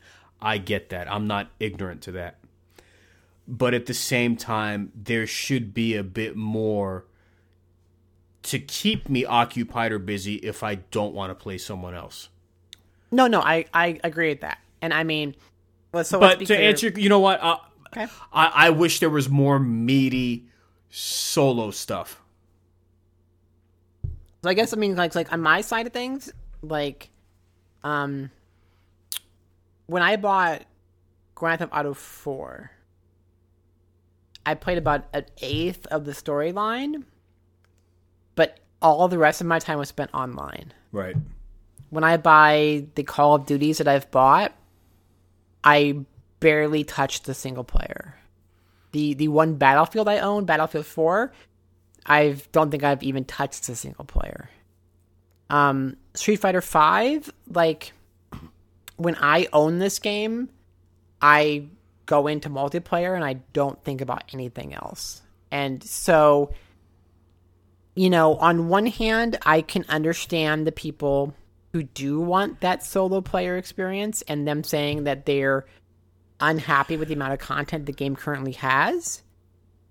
But when I think of what Street Fighter is and I think of what any fighting game is, to me, the absolute core of that genre is one person versus another person and seeing who wins. Let, let me ask the audience this then, because this is to put it into perspective and speaking from the heart. And I think I'd be doing a disservice if I didn't bring this up. I think you have all valid points, and I, I, I don't disagree with what you're having to say. But let me put this simply. Could you imagine working at Capcom, working on arguably or what is considered the most prestigious fighting game of all time, genre defining, Street Fighter V coming out? Even in the internet age of today, what if I told you we're like, okay, we've got this, we we've got this roster planned out, we have online play implemented, we've got a practice mode, we're looking good, and then I tell everyone, okay, we're getting ready to ship this, uh, but there's no arcade mode. Like, and I, I hate to make this about bullet points or ticking a box because Sure. I I know we're so against this. Like we've been vocal in the past, like saying, yeah, well they just added this into this game so they can put that on the back of the box and just mark it off. You know what I mean? It really doesn't serve any purpose. But I hate to use that that comparison. But like, could you imagine on your checklist for Street Fighter, and as you're going down, you don't have arcade mode on there or a fleshed out like it it doesn't even Okay, so, so let me ask you Uh, this. my- okay Let me ask you this. And this is not atta- you, me attacking you for your position. I just want to know your answer to this question. So, do you think Capcom wanted Street Fighter V to come out in the form it came out? no Okay. So, so that I think is the logical answer is no, because I don't think any company would I- want an unfinished game to come out. No, I th- my and this is coming from afar. I could be talking out my ass. I think few things or a few possibilities. I think they maybe wanted to get it out because you got the Capcom Pro Tour, or I think that they wanted to get it out when they did to get it out before the end of the fiscal year to make their numbers look good before March thirty first. So I, I think both of what you said is correct. And so, you know, I think obviously when when a game comes out that is not what the company wants to be, like you have to ask yourself, why did that happen? And I think what you just said are the two reasons. And if you simply take the fiscal year thing, I think there is a lot of justification in saying to Capcom, like, that's unfair to us, the people who are buying the game, just because you wanted it in a certain fiscal year. You know, that you're giving us the unfinished product. I think the big asterisk, and this is not of asterisks, I think the big asterisk on this is Capcom Pro Tour. Not only Capcom Pro Tour, but And CEO, so- Yeah. NorCal Regionals, Yep. Evo, Yep. All these things is is is And I think if it was just Evo, they could have cut it a lot closer. And the only reason I say that is I don't know which installment it was, but a few years ago with one of the, it might have been arcade edition of uh, Ultra Street Fighter 4 or whatever. They cut that thing pretty damn close to like it was a couple weeks. So I I think if it was just Evo, they could have had the cojones to cut it that close. Right. But because of what you said and all of the other factors, and, then that was um, about the point too when Capcom Pro Tour didn't even exist. and here's the, but here's what surprised me. So some people are like, or like you might be sitting there going, "Well, does that surprise me?" You know, especially with what we've seen in the industry. I'm going to tell you why I was le- legitimately a little bit surprised at this. Because correct me if I'm wrong, wasn't it a couple months ago when Capcom was kind of like happy and boasting online, saying, "Hey, great news! Street Fighter Five is actually going to ship a little bit early." That I don't actually remember. I remember that now because I want to say that game was a couple weeks out later or whatever it was. So then they because I think it might have been tar- it might have been March, okay. And then they came out and said it was coming out. It was like around Valentine's Day, and I was like, wow, they must have like they must feel really good, like with the balance and like it's that it's ready to pump it out a few weeks ahead of time. So that's what surprised me. If I remember later this weekend when I get time, I'll try to find that. And I think too, like one of the things about okay, the physical year thing, right? Because I know a lot of people have argued that it's a physical year thing, and that's why the game came out when it did. But if you look at that, I think their physical year runs through the end of March, I believe. Mm-hmm. So, And I, by the way, for the record, I didn't read that online, so that notion came from my brain. I didn't. I haven't read okay. any of that. But like, so they could have potentially released it still in their fiscal year, but also at a point when the March update would have been there. Um, which leads me to think even more that it was a case of we need to get this game out in time for tournaments. So, on one hand, absolutely positively, it is surprising and a little appalling to me the things that are missing because even beyond like okay when is the cinematic story coming you know when Right. are the battle lounges coming Well, and it's confusing. Not to be rude and cut you off, it's confusing because there is a story mode in there. But they, correct me if I'm wrong. Didn't they say that the full fleshed out story mode is going to hit like in June? Well, there's two things. Like there's individual character stories that currently exist, but then like the full kind of Mortal Kombat Dead or Alive esque story, like cinematic storyline, is coming in June. Yes, but Um, okay. you're missing things like if you go to versus mode, you can't play against the computer, and that is actually something that exists in the demo builds for Street Fighter V that exist at like kiosks and stuff like that. So how how is that missing from the so wait version? what am i missing? So what's going on now? so okay so if you go to versus mode right okay. in, you go to versus mode you say do you want to play against a computer or do you want to play against another human being? Right. So currently in street fighter 5 you cannot play against a computer in versus mode. Really? The option does not exist but it that option exists in the demo builds of street fighter 5 the question is, why does that not exist? That is a perfectly legitimate point. There are other things that are missing that are completely legitimate points to ask. Why is there absolutely no punishing of rage quitters currently in the game? Like, why do they not understand that when they understood it in Street Fighter 4? You know, it even gets back to, like, let's say, for example, the user interface on the PS4, right? Like, why is there no folders? They, Oh, you know, don't- the, the PS3 got folders Right. They knew at some point folders were an important thing. Why do companies keep forgetting these things? So that's, They keep that's a- they go backwards. It's like they come in Yes. with a new slate and they forget what they learned the last round. so that is completely legitimate. But the arg- the counter argument I would make is if you are somebody who cares about single player only, and there are people are out there. I do not understand you people, but you do exist. You only want to play arcade mode, you want to play versus computer, whatever. The game, if you buy the game in, in June, the game at that point will be more of what you want, and you will have lost zero ground in the game. Because if you come at Street Fighter V now or in June, it's going to mean the same thing to you as a solo player. For the people who play online, for the people who play tournaments, that is absolutely not the case. Uh, I have something to say to this. So, yeah, just a second. Um, Yep. So the people who are in tournaments, the people who play online, if they were to wait till June to pick up the game, they're at a huge, huge disadvantage. Right. So, I completely understand the argument of what's missing in Street Fighter V, but I think there has been a level of selfishness among the people who want single player content in saying that if that content is not ready to go yet and does not exist yet, that nobody should have the game, that Capcom should have waited. And my argument is if those players wait till June, nothing changes. But getting the game to tournament players, to competitive players at this point, changes a lot of things. Hmm. So I would say let those people have the game now and just wait for the game you want until June. Hmm.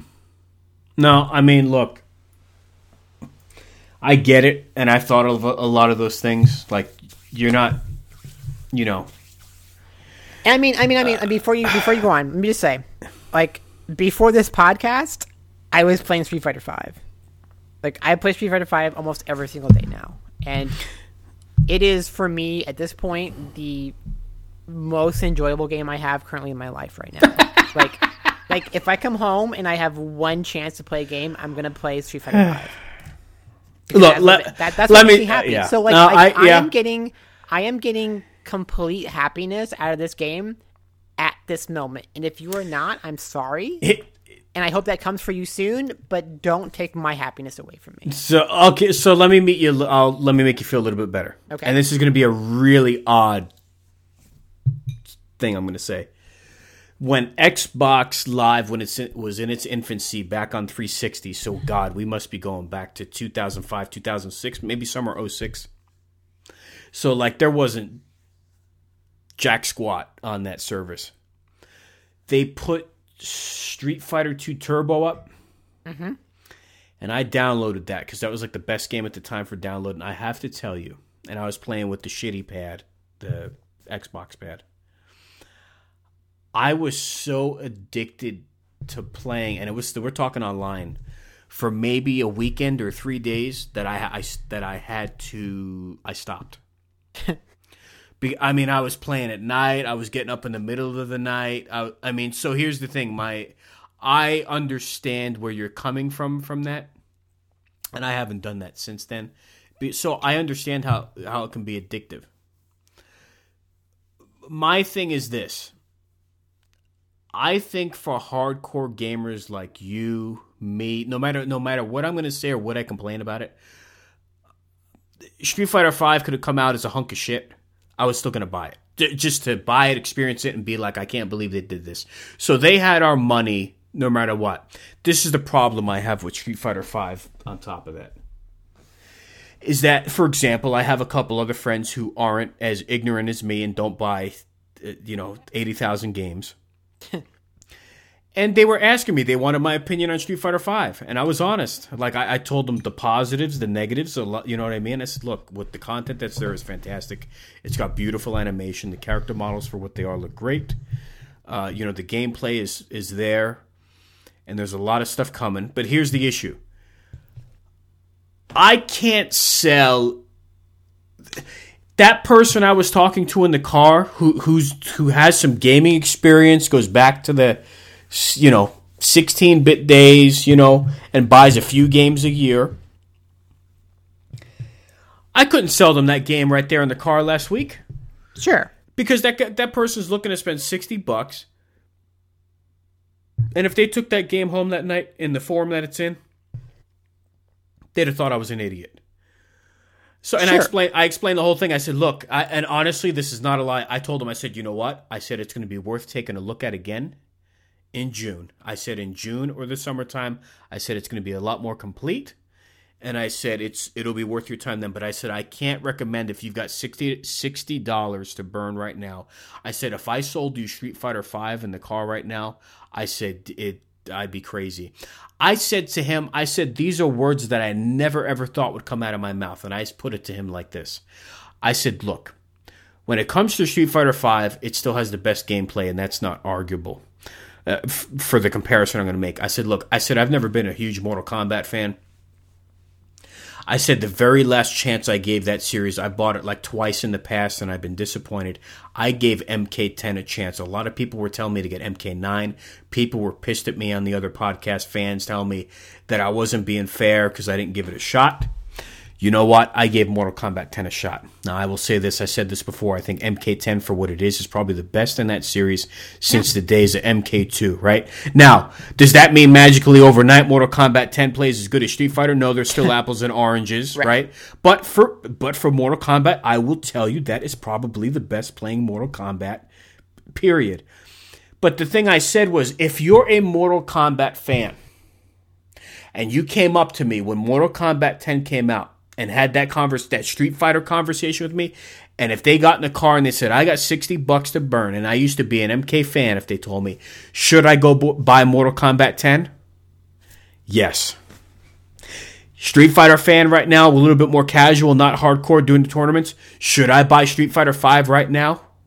No. That's the that's the tough, that's the part that kills me is because You know, it, it reminds me a lot of uh, Splatoon last year. Splatoon was in the exact same situation. Like when it like, and that was Splatoon was a hard review for me to do because I had to, I had to review it both on what it, the game was at that point and what I knew was coming. You know, and, and Street Fighter Five was the same thing. Is like Splatoon was like, oh, this is an okay game in terms of content right now, but it'll be much better in three months, four months, or whatever. Um, I guess like the argument I have about Street Fighter Five, and the thing I've seen a f- said a few times, and this is what bugs me the most, is when people say Street Fighter Five is a crappy game, and the thing is, it's not. it no, I, and I don't think I've said that. It's not. yeah, no, no, no. they- I, I don't. I don't think. I don't think you have said that. But I'm like, No. I just want to make this point: is that it is so far away from being a crappy game. It is a game that is lacking content. That's the, the- that's the issue. The core of Street Fighter Five, like I love this game so much more than Street Fighter Four. You know, like this to me feels like it's getting back to the real Street Fighter. This is a fantastic game. It is a game that is not fleshed out as much as it should be yet, but that does not mean this is a bad game. This is not a bad game. It is a game lacking content. And there is a huge distinction between those two things. I will I will throw one more hook out there. Speaking of fighting games, in the last we'll say three to five years, I will say the fighting game that still kind of threw me for a loop the most in recent memory. Um, in terms of like giving something different visually and kind of, I don't want to say blowing me away, but really sticking with me in the visual department, Guilty Gear. No, yes, absolutely. I mean, that. But I mean, Guilty Gear. Guilty Gear is like, I almost kind of hate Guilty Gear now because whenever I see King of Fighters 14, Oh, I know. it's like, why can't you be Oh, Guilty Gear? That would Like- be. like why can't why can't why can't SNK have what Arc has in terms of of visual design? 'Cause, like oh my god, And speaking of uh, King of Fighters 14, I have I have like these links saved. Uh, I'm just gonna go through this, see if anything. Uh, this is from February 22nd. Potential King of Fighters 14 leak may explain weird roster. By the way, so my source on this King of Fighters 14 stuff is coming from a site that I thought was just dormant and just about dead. I couldn't believe I saw this name pop back up. Madman's Cafe. I I am a huge fan of Madman's Cafe. I am a like I like friend is a weird word because like I think with the whole internet era, like Right. are you really friends with them? But like I I have known um I believe his name is Professor Moriarty. Uh, is that? Really? I, it sounds familiar, yeah. Like I am, I, I will admit I am a little under the influence right now. I'm trying to remember his name. Um, but the is Moriarty. Is Moriarty the Madman's Cafe guy? Okay, so whoever the main person behind Madman's Cafe is, like I have known him for a long time, in a very casual internet sense. Okay. Um, it is the professor. I don't know if it's Moriarty or not. I guess that's where I'm getting. Uh, but the professor of Madman's Cafe. Um, yes, that is absolutely like one of those sites that like I sometimes you forget it, it still exists. Right. But but it does. Like is Magic Box still around, for example? it is like there's a message board, but they don't update like they used to. No, but yeah, I used to go on there. Every, But, uh, But- no, I, I I feel like Madman's Cafe has had a big resurgence as of late. Yeah. it could just be that I'm noticing them again, or it could right. be that they actually no, I think are. it's because of the fighting genre. I think it's just because Yes. of yeah. Let me ask you this before I get to the King of Fighters 14 stuff. That person Moriarty, uh, are they in the states or are they well. Let's say let's say professor. Let's say professor because I don't I don't know for sure it's yeah, Moriarty. Yeah, Um, again, like this is literally like I know him from the internet, right. Like not in person. So like I, I feel like if if you like, hey, do you remember Shidoshi? Like I think he's still gonna know who I am. It's just a case of like you know, it's it's it's it's such a weird thing. You know, like the internet now is where you have these, you have these internet friends that you only ever know by like handles or avatars and stuff. Right. But like we we talked like long, long time ago, and it's one of those things like where we've known each other, like we've known of each other. I feel like for a long time now. I'm going to say this. I don't. I, I don't know this person firsthand by any means. You do. If I was a betting man, I'm going to say that person remembers you. You know why I make a statement like that? Because I remember, you know, within the last five years when I used to still order from NCSX more, there just hasn't been reason to to order as much because of the market. I remember I got into a conversation with them via email once, and I dropped I dropped your name as well as Nick, and they were met. They knew you too, and they remembered from when you used to purchase from them. That's that's it's it's it's really funny because I yeah, tell- I don't know if I think I told you that maybe a long time ago. No, I don't think I don't know if you did or not. Yeah. So the, just to put that into perspective, like that shop, like uh, I bring that up because Madman's Cafe is even more like hardcore niche. So like if NCSX out of New York remembers you, then then that Madman will remember well, it's you. it's funny because I mean, like it was it was a case of us coming up, you know, like like groups of us all coming up together, like through the news groups or through Mm-hmm. like early websites, you know, because I was really early into the Shin Megami Tensei scene in terms of the English stuff. Of course, being a game fan, I had. Um, I don't know if you ever saw it because I don't know how far back your knowledge of me goes, but like um, do you know the Final Fantasy? sh- Is it Final Fantasy Shrine? No. oh, What FF Shrine. the- what was the site that had like it had all of the galleries of characters, like specific characters? I, you know, I'm sure I've been there. I know I have doing searches in the past, but don't tell me where. So you know what I'm talking about, like like where like it's this character or this character or this character, and then it was like Oh yeah, and let me correct right? myself. When I said FF Shrine, I'm sorry. I, I I truly know what you're talking about. I was thinking of Galbadia Hotel, which has a weird URL. Yeah, it's not them. So but but yeah, I do know what you're talking about. okay, so I created the site that they copied. Really? Yes. So because I had a site called Puristic Example, which was it was um it was like Charlotte from from Samurai Shodown. It was Blue Mary. It was uh, Kyoko from from Rival Schools. It was a few other characters. I think King might have been on there. It was like, like my favorite character. So I had this this small kind of site, and they like I don't remember the name. I don't know if it's FF Shrine, but it was something like that. And they just straight up like copied like my entire design for what Wow. I've done. Uh, so like through that too, I met people. So it's it's funny that you mentioned the NCS thing, as, as, as NCSX thing, because like there's these pockets of us that have been around, making me feel old again, like for So like, it- a long, long time. That we know each other from those really early days of internet. stuff. Right.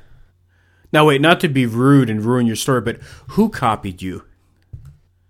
The like I said, I, I feel like it was FF Shrine. Oh, okay, okay, okay, okay. So it was Yeah. the um. I, I said I don't know that's real name though, because there was Right. what it was. So like I said, I literally started off with it was a website, a fan site for Charlotte and Blue Mary. Those are my two favorite SNK females at the time. Mm. And then I added some more. And what I would used to do was on each of the image galleries at the top, I had the character that it was the image gallery for, like actually had a little text bubble, like talking about like that image gallery, like from their I, own perspective. you know, I'll be damned if I hadn't been on that site. So yes, so whatever that site was that did that, like they directly copied off of my site Mm. because I had done that, and then, um, I like it, I felt like they had come and talked to me about it. It wasn't FF Shrine. It was something else. I don't remember what it was, but it was some sort of like. It became a big site. Like it was a. It was huge for a while. Where like it was a lot of different characters. You could go into like image galleries, and they just collected like all these galleries from like all over the place. Mm. But like I said, I had like a small kind of like fan site for a few specific characters, and then they they had copied that. But anyway, Well, it's so embarrassing when I was young. Well, not that I, I still live on the internet, but it's so embarrassing. I can't tell you how many days or afternoons I'd waste just looking for stuff like that on the net. I'm assuming you would do similar. yeah, I mean, like it's this is getting to be like the old people podcast here, but no, like it's it's so you know like Right. People who are younger now don't understand Right. like, what the internet used to be, and it used to be so different. Yeah, and it was kind of so cool to be like, wow, there's other people into this or this type of niche game or category or you know what I mean, genre, and then you kind of, you know, I'd get excited when I'd find, you know, a pa- or like Madman's Cafe, for example, you know, I'd find something like that and I'd kind of cling on to it and. And then that, that's why part of me like is so happy that Madman's Cafe is still around because Yeah. that like that was one of those like sites that existed way back in the day, you know, that did was a groundbreaking and trailblazing kind of website Right. um, for stuff like that, and and so it makes me so happy, happy to know like sites like those still exist because um, so much of that stuff has just been kind of vanished and been lost to time right. as the internet has grown and expanded. Well, they've got. Uh, there was some King of Fighters news here. Let's see. We'll start back with. Um, actually, this first one's from Siliconera. Just read the headline. It's a Terry Bogard, Clark Still, Maxima, and the King of Dinosaurs joins King of Fighters 14. I believe they're alluding to Tizoc. I was gonna say, so okay, so is is King of Dinosaurs Ki- Tizoc? Are we? I are think we so. On agreement with that? 'Cause I think everybody assumes. That, Yeah. So. Um, before I get back over to Madman, uh, what do you what did you think of the latest trailer for KOF 14? I can't. Like, I can't get over the backgrounds Yeah. because uh, just I know it's a s- completely superficial thing, but just one of the things that I've always loved about SNK fighters Yep. has always been just how Yeah, I don't understand. How can that- complex and how deep and how Yep. developed their backgrounds. Yep, I don't understand how that goes by the wayside as time goes on, and even as beautiful as it just is, the one aspect about Street Fighter Five we were just bragging about. I've been saying this the last probably since the after Capcom SNK two. I didn't have issue with Capcom SNK one or two. Uh, and if and if Ray Blade is listening, he's probably so sick of hearing this, he's going to plug his ears. But I, you know, I always complain about um, just that aspect of backgrounds missing. Like even in Street Fighter Five, it's like what happened to backgrounds that kind of associated directly with that character's personality or Remember, like, like, remember, like Sakura's in Street Fighter. yeah, 2? it's so 2, where, memorable. like, like, like the, the little kid in the in the room is, Exa- like playing. it's the console. unforgettable. It's unforgettable. if, if she loses, like he gets mad. And you mentioned Yep. like Capcom versus SNK, like the the first one to this day has one of my favorite backgrounds ever in, in a fighting game is the one where it's in Osaka and it's like raining and if you go Oh, yes. far enough to the In left on yes. side you actually go into the arcade center and stuff like that. Yes. Yeah, like I don't understand how like when they're sitting down like I just got complaining how Capcom can forget arcade mode. How can uh, how can people who study SNK or like be you know in that realm sit down and when they're laying these backgrounds out how can you be like yeah, let's just put like an empty generator or like a big machine back there and like it's like how can that's such a huge part. Well, I mean, but see, see, it's funny because if if I'm not complaining about like lack of arcade mode, lack of of CPU versus stuff like that, I complain about like, okay, why does Street Fighter Five not have um, personalized intros depending on which Yeah. characters are Well, fighting uh, look, other? we're know? digging even further. I'm totally on. Look, I'm totally on board with you on that. My first complaint is we need to fix the backgrounds. But yeah, I mean, if we're taking it a step further for these full blown AAA titles in 2016, there should be, you know, little mannerisms or taunts between certain characters. They should be bringing those introductions back.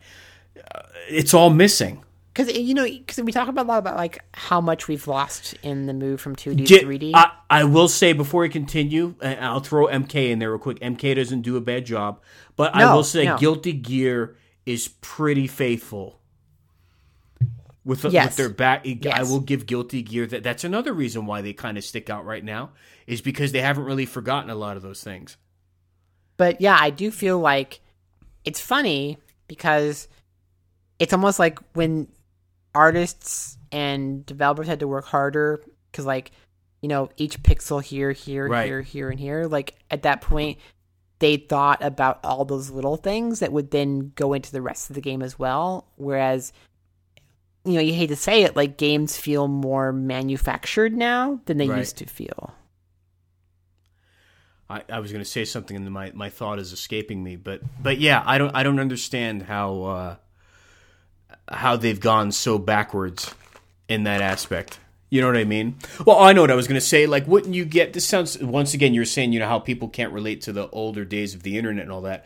I think this may be kind of tough to relate to as well because when you look at stuff like Call of Duty or Fallout, these entire like worlds, literally that you're experiencing, like it's absolutely insane. So, like, what I'm about to say is so minuscule in comparison. But like, do you remember how excited you used to be like when a new background was shown, or like for Street Fighter Alpha Two, or like King of you know 95, 96, and you were like, oh my god, or like when they take you know like a classic Fatal Fury or Art of Fighting background and you know put it on steroids and put you know characters from other titles in the background, like all this little tiny stuff. But like, it would be kind of exciting. You know what I mean? To be fair, though, like I mean, we do still get that occasionally. Like it, like I think with Street Fighter Five, a great example of that was um, uh, Karin's, uh, you know, Kanzuki Estate background. Like when that was shown with her video when it first came out, like that really caught the eye of a lot of people. Like a lot of people were mentioning like how great that background was. So I think that shows an example of, you know, when when companies still do put that kind of love and attention Right. to backgrounds, that it will still get appreciated. Like the Right. opposite is for anybody who's played Street Fighter Five, I think is the aircraft carrier stage or aircraft stripped or whatever, which is just to me like the just the most dull, boring stage like Street Fighter Five has. But when Kanzuki Estate came out, you know, you had that appreciation. So I do think it shows people still care about stuff like that. Yeah, They and it's still cra- it's crazy. Speaking of aircraft carrier, you know, uh, jet type backgrounds, you know, isn't it ironic you go from something as uh, iconic as Guile's Street Fighter Two background, and then you get stuff like what you just described today. Like it's Yeah. mind blowing. Like it makes no sense, you know. Yep. Yep. But um, So, uh, you know, uh, King of Fighters 14, I'm Yeah, still, they I'm had the very, new very trailer. torn. I'm still very, Yeah. very torn. That God, it looks so ugly, but I'm what do you what do it. you think of potential characters from the pachislot games making it in? And that, like, that's what worries me is it, it, it, because you look at like the rumored lists, and you're like, who are like a fourth of these people? You know, like, like I mean, it was like, uh, like Kim Kaphwan's wife or somebody's like wife, something Really? like that. Like, there was some really crazy like options or, or character choices they seem to be making, um, and a lot of them do seem to be from pachislots, and so I, I'm you know the question is is would we rather have SNK be dead or SNK be alive but be this really weird like Chinese controlled ca- company? Well, I mean that's all official, isn't it? So like they're in Chinese hands, correct? Yeah. From, from, from. Do they ha- I know. Do they have any of the team or Japanese members from SNK no, working like with? the good the good part is like I, I from my understanding is that more of the kind of old school SNK team has returned that's got to be to help odd. work on 14, which is which is good. But That's got to be an odd working environment, don't you think? Well, I, I guess I, the question is like how, you know, how much control does the Chinese parent company Right. have at this point? So- Right. There's one uh, here on a different, uh, going from pachislot potential roster characters to uh, King of Fighters 14 developers acknowledge the visual complaints. Uh, King of Fighters 14 developers at SNK Playmore are well aware of the complaints on the graphics and are working hard on polishing them up, according to a new interview posted on Impress Game Watch. Um, I my my my guess. I don't know if it's guess or not, but like, I feel like King of Fighters 14 comes out, they just want to get a game out, and then like King of Fighters 15 is when we get the good graphics. You know, oh, like, they're- once they they're take like, this as kind of the foundation and then just yeah, kind they're like, let us get the game working first. right. but it's like have something out there first and then we'll make it look prettier than it does right now like so uh it's just i'm so sad about snk at this point you know because it's just Well, here I'm, I'm not going to read the whole thing; it'll take an hour. But it says regarding 14's 3D uh, graphics, quote: "We're getting a lot of negative feedback on the visuals, so we're still polishing up on that. I think everyone will be happy by the time the game is finished." they won't be No, no way. Let's be honest, they won't That's some bullshit unless they get that uh, what Arc System is using for Guilty Gear. That's that's that ain't happening. because i mean like you look at like you know Oh. what, what, what everything in mortal kombat you look at mortal kombat Right. and and it's got a great graphics off for what it's supposed to be you look at guilty gear and i mean guilty gear is just like jaw dropping Right. you look at like street fighter 5 and some people have been like oh those like 4 but it does not at all it looks so much better than 4 it's crazy I don't think, yeah, it doesn't have the same uniqueness as the jump from one to two to three to four. Sure but But, but once I- you play, but I agree. Once you play it and you know what you're looking at, and if Yeah, you play it- four, it's- there it's is a considerable big difference. But Yeah. I think I think you look at a King of Fighters 14 and that legitimately does feel like past era. You know, Which like one? Oh, like 14? yeah, it, Yeah. it feels like out of date compared to everything else out there. In it just You know, it, the- it- The only thing I think when I see King of Fighters 14 and the, the lackluster visuals and like the lack of textures and stuff. Now, what I'm about to say may be stupid because we ha- the power is so great today. But you know, I would actually be completely fine with uh you know, the less realistic visuals or something that's kind of toned down per se. If they took an approach like what Tobal did for its time. So what I mean is don't make it look like Tobal, but like kind of for comparison's sake, like for what that did in the latter part of the 90s, but it was able to stand out with its own unique art style, like using the flat shaded polygons Right. to keep the frame rate high. If they were able to come up with something smart that was like, okay, wait, this visual style is awesome, but at the same time, it's, you know, cost cutting, but like it doesn't matter. You know what I mean? If it came up kind of how Guilty Gear kind of or went overboard and kind of shot themselves with the complexity of it. You Right. know, if the, if if King of Fighters could do something like a Tobal, that would be awesome. Well, no, I mean, yes, absolutely, I But absolutely agree. but I don't know exactly. Uh, you know, I'm not getting paid the big dollars. I Right. don't know what that would be, but I think they'd be better off to come up with something utilizing what they have, but in a better way. Because I mean, I people have complained about people who complain about the graphics, you know, and it's like, well, the the graphics aren't important; it's the gameplay, which that's that's true, but like I think the thing some people are missing is for people like you, people like myself, who are these longtime SNK fans, Right. like graphics have always been important. And it's not it's not the case of graphics are the only thing that's important. It's the fact that whenever we bought snk games we got these games that had such rich developed worlds like these these these 2d sprite based games where you could tell how much love, how much attention, Right. how much time went into creating these graphics. Like SNK was always about that. It was about it was it wasn't just gameplay. It was like artists making games, you know, where the visual part was just as important as the gameplay part. And that's that's why we loved SNK for so long. And so it's not that we're saying graphics is the only thing that matters. We're, what we're saying is when we see what King of Fighters 14 is looking like, it's so sad to us because that gigantic aspect of SNK, that artistic style, that that that making things that are just rich and unique visually, like that feels like it's been completely lost. It goes and- against everything that the company did for Yes, the, from the yeah for the better part of two decades, and it's like, For- what are we supposed to do? Forget that that ever happened? And Right. Like like 14 feels just so generic. And I mean even like go back to like 12 and 13 like, you know, And that's the- yeah. Even if you want to argue that like okay, oh my god, they're like big chunky sprites, you know, whatever.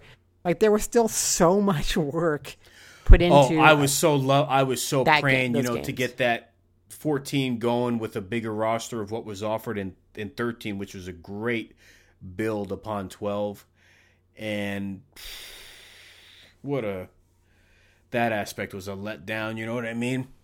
Yeah. So I mean, it's it's almost like if you're saying that, like, okay, because you're a fan of comic books, you know, is there certain comics where the story is what matters and the, the visuals don't really look important, you know, aren't, aren't important, so they uh, can be they can be whatever they need to be to, to do it.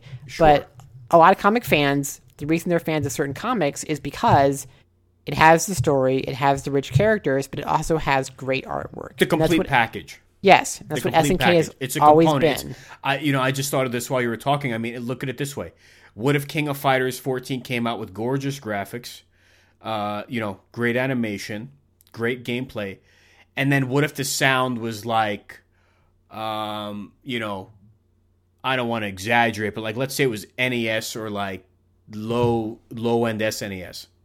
Right. Don't you think that'd be a problem? You know, you could argue, hey, it's a beautiful game and it plays good, right? But it sounds like shit. Right. I mean, that's gonna be that's gonna be a, a, a distraction. You know, Yep. So but um, I think we're done beating down on King of Fighters for now. uh, I'll go through about a half dozen things here. If there's something that catches uh, your interest, uh, stop me. Uh, this is PC. This is from Siliconera PC News. Explosive Dojin Shmup Wolf Flame now on Steam. Uh, I bookmarked this for some sort of reason. Uh, it looked pretty good. Uh, six bucks on Steam. Astroport's previous games include Gigantic Army, Supercharged Robot, Vulkaiser, and Satazius. Uh, ba, ba, ba. Uh, I guess let's just check that out. Uh, looks pretty good. okay. Wolf Flame, so I'm going to close that. Uh, did you see this? This was a couple weeks ago. An escape room inspired by Zero Escape is coming to Los Angeles. I will be going to that. I don't know when yet, but I am supposed to be going to it. So Uh, I'll give credit where credit's due. This is also from Siliconera from uh, 219. Uh, Real Zero Escape Trust on Trial is SCRAP's first licensed escape room. People who participate will have 60 minutes to escape the room. The number of players able to participate and uh, event duration have yet to be announced, but the promotion materials quote says, "Divided and doubtful. Can your faith in each other overcome this test?" It says the Real Zero Escape uh, Trust on Trial Escape will be in the Weller Court in L.A. Uh, their little Tokyo Tokyo neighborhood. Tickets for the event go on sale starting okay. February 29th. And the escape room will open on April 15th, 2016. The official website says cosplay will be allowed, but says participants should be dressed comfortably in clothing that easily lets them move and search. The escape room will open ahead of the Nintendo 3DS and PlayStation Vita's Zero Time Dilemma, the third entry in the Zero Escape series. So if I don't do any more podcasts, you know why? Because I have been killed in this, in No. this escape room. No. Um, No, it's funny because like this is like we actually have a few of these escape rooms in LA now, and I keep meaning to go to one to try it out. So I'm very curious. So this is literally set up like kind of the game where there's con- like you literally have to figure out puzzles and Yeah, like, like, like I don't know if you've ever seen like there's um, I know there was a Japanese TV show DERO, uh, was one of them, but there's been some Japanese TV shows where like you actually have like these rooms where you have to figure out like I mean in the, in the in the Japanese show they actually will do things like they'll start flooding the room and you have to figure out how to get out of it in time before it completely floods or something like that. Um, but yeah, it's like you have a certain amount of time to figure out how you have to look around the room and find the clues and figure out what they mean and figure out the next step in order to unlock the room to get out. really. Yes. And that's not too far from uh, where you live. Uh, Little Tokyo is literally like 15 minutes away. So Oh wow. You'll have to give us a report on the next uh, generic Yeah. video game podcast. Hopefully, episode fifteen. We'll see But how I don't that. know. I don't know when exactly I'll be going, but I'm I'm supposedly going. You should actually try to record with me while you're in the room. Uh, did you catch this? Uh, Attack on Titan arcade game will have you dual wield for its 3D maneuver gear. So, uh, Capcom revealed an Attack on Titan arcade game uh, at the ongoing Japan Amusement Expo. So, this is a couple weeks ago. Game Watch showed some shots. Looks like there's an Attack on Titan cabinet coming. Uh, look kind of interesting. yeah. We've got uh, Ace Attorney 6 uh, is headed out in Japan. It's going to have more areas to investigate in its detective parts. I'm a big fan of the Ace Attorney series. I love the uh, new look uh, with what they've been able to achieve with the 3D graphics. It works really well. Like, like I mean, that's really like that's one of those games where like you were really worried about how well it translate, but they've done a great job of it. Yeah, I will say this because I don't. I'm not as far into dual destinies as Neil is. He plays all these things before it puts him to sleep at night. He plays for hours on end, uh, amidst getting Onion Force out the door. And he says that while he loves, you know, he loves dual destinies on 3DS and iPhone, he swears. He first off, he says, Anthony, he goes, "You'll ne- you're never going to go through the game." because he said it is so long and the case is so convoluted and he has no idea how it's going to wrap all back together that it's just off the charts insane. He was showing me a little bit of it further into the game. But um, I do appreciate those titles. Uh, this wrapping back around to what we were discussing earlier this evening, we were talking about Sega and showing them some love with the uh, uh, the cl- 3D Classics pack coming out. Did you happen to catch that Darius Burst Chronicle Saviors is getting DLC Yes. based on Sega Classics? Yes. Uh, that was kind of uh, odd and interesting all at the same time. Uh, some of the DLC packs are based on Sega classics, uh, such as Space Harrier, Galaxy Force 2, and Fantasy Zone. Each one will include a ship from uh, each of those Sega games that were just mentioned. Five bucks a DLC pack. Uh, then they've got stuff coming for uh, for that title related to Ray Force, Night Striker, and Metal Black. So I'm going to keep my eyes out for that. More money that I don't need to spend. uh, speaking of NIS, you were talking about San Francisco doing that showing recently for NIS uh, America. Looks like they're localizing Psychopass Mandatory Happiness. yes, they are. So uh, Another saw- great visual novel. And Okay, they're also um, I don't know if you have this on your list. Is it uh Yomawari? It's the um it looks a little bit like Firefly Diary in terms of like art style, but it's it's the girl who's walking around her Japanese neighborhood at night, and there's like Japanese demons and stuff. I don't know if I've seen that. Yes, that's another one they're bringing over, and I'm very very excited for that one. And you know, this just hit me. This didn't catch me uh, right away. It didn't click. But Psycho Pass, there's actually a limited showing of the animated movie in my town coming next week. I didn't realize. So this is based off. This is kind of related to the anime. Yes, it it takes place, I believe, in the first half of the first season. Really? it's kind of like a side story. So like I I don't know. I guess the question I have is like how much knowledge do you need of Psycho-Pass or do you need any? Right. You know, and typically like what I've seen from visual novels is they're they're so deep that they don't like you know they're already gonna pile so much on you that they kind of tell you anything you need to know anyway. So Yeah. So I, th- as a matter of fact, that's why I probably bookmarked that because I think I thought of you with the visual novel uh, aspect. That's probably why I did that. yeah, I know you're into those. Uh, while it was very uh, unexciting yet interesting all at the same time, did you see recently the uh, footage showing the SNES Super Disc boot software? no, I did not see this. Yeah, I'll, um, you can check that out. I got that on Nintendo Life. I'll give them a shout out. Obviously, listeners will not be able to see what I'm doing. I'm just going to send this to Molly for her reference uh, down the road. I tweeted that out a couple days ago, so uh, all check right. that out. A piece piece of gaming history, and then uh, probably won't spend too much time on this. This is I don't know if I would consider this more rumor mill, but did you see the ramblings and rumblings of the Xbox One potentially either offering uh, upgradable versions down the road or modified or tweaked versions, much like the PC market? Yeah, and it's an interesting situation because I mean, you know, on one hand, you, you, your natural instinct is to say it's a bad idea, Right. but on the other hand, if you look at like what Apple does with all their stuff, Yeah, that's Like- the yeah. like we have like I mean like I know they have numbers, but typically you don't you don't you have like iPhone, right? You go and buy an iPhone. Right.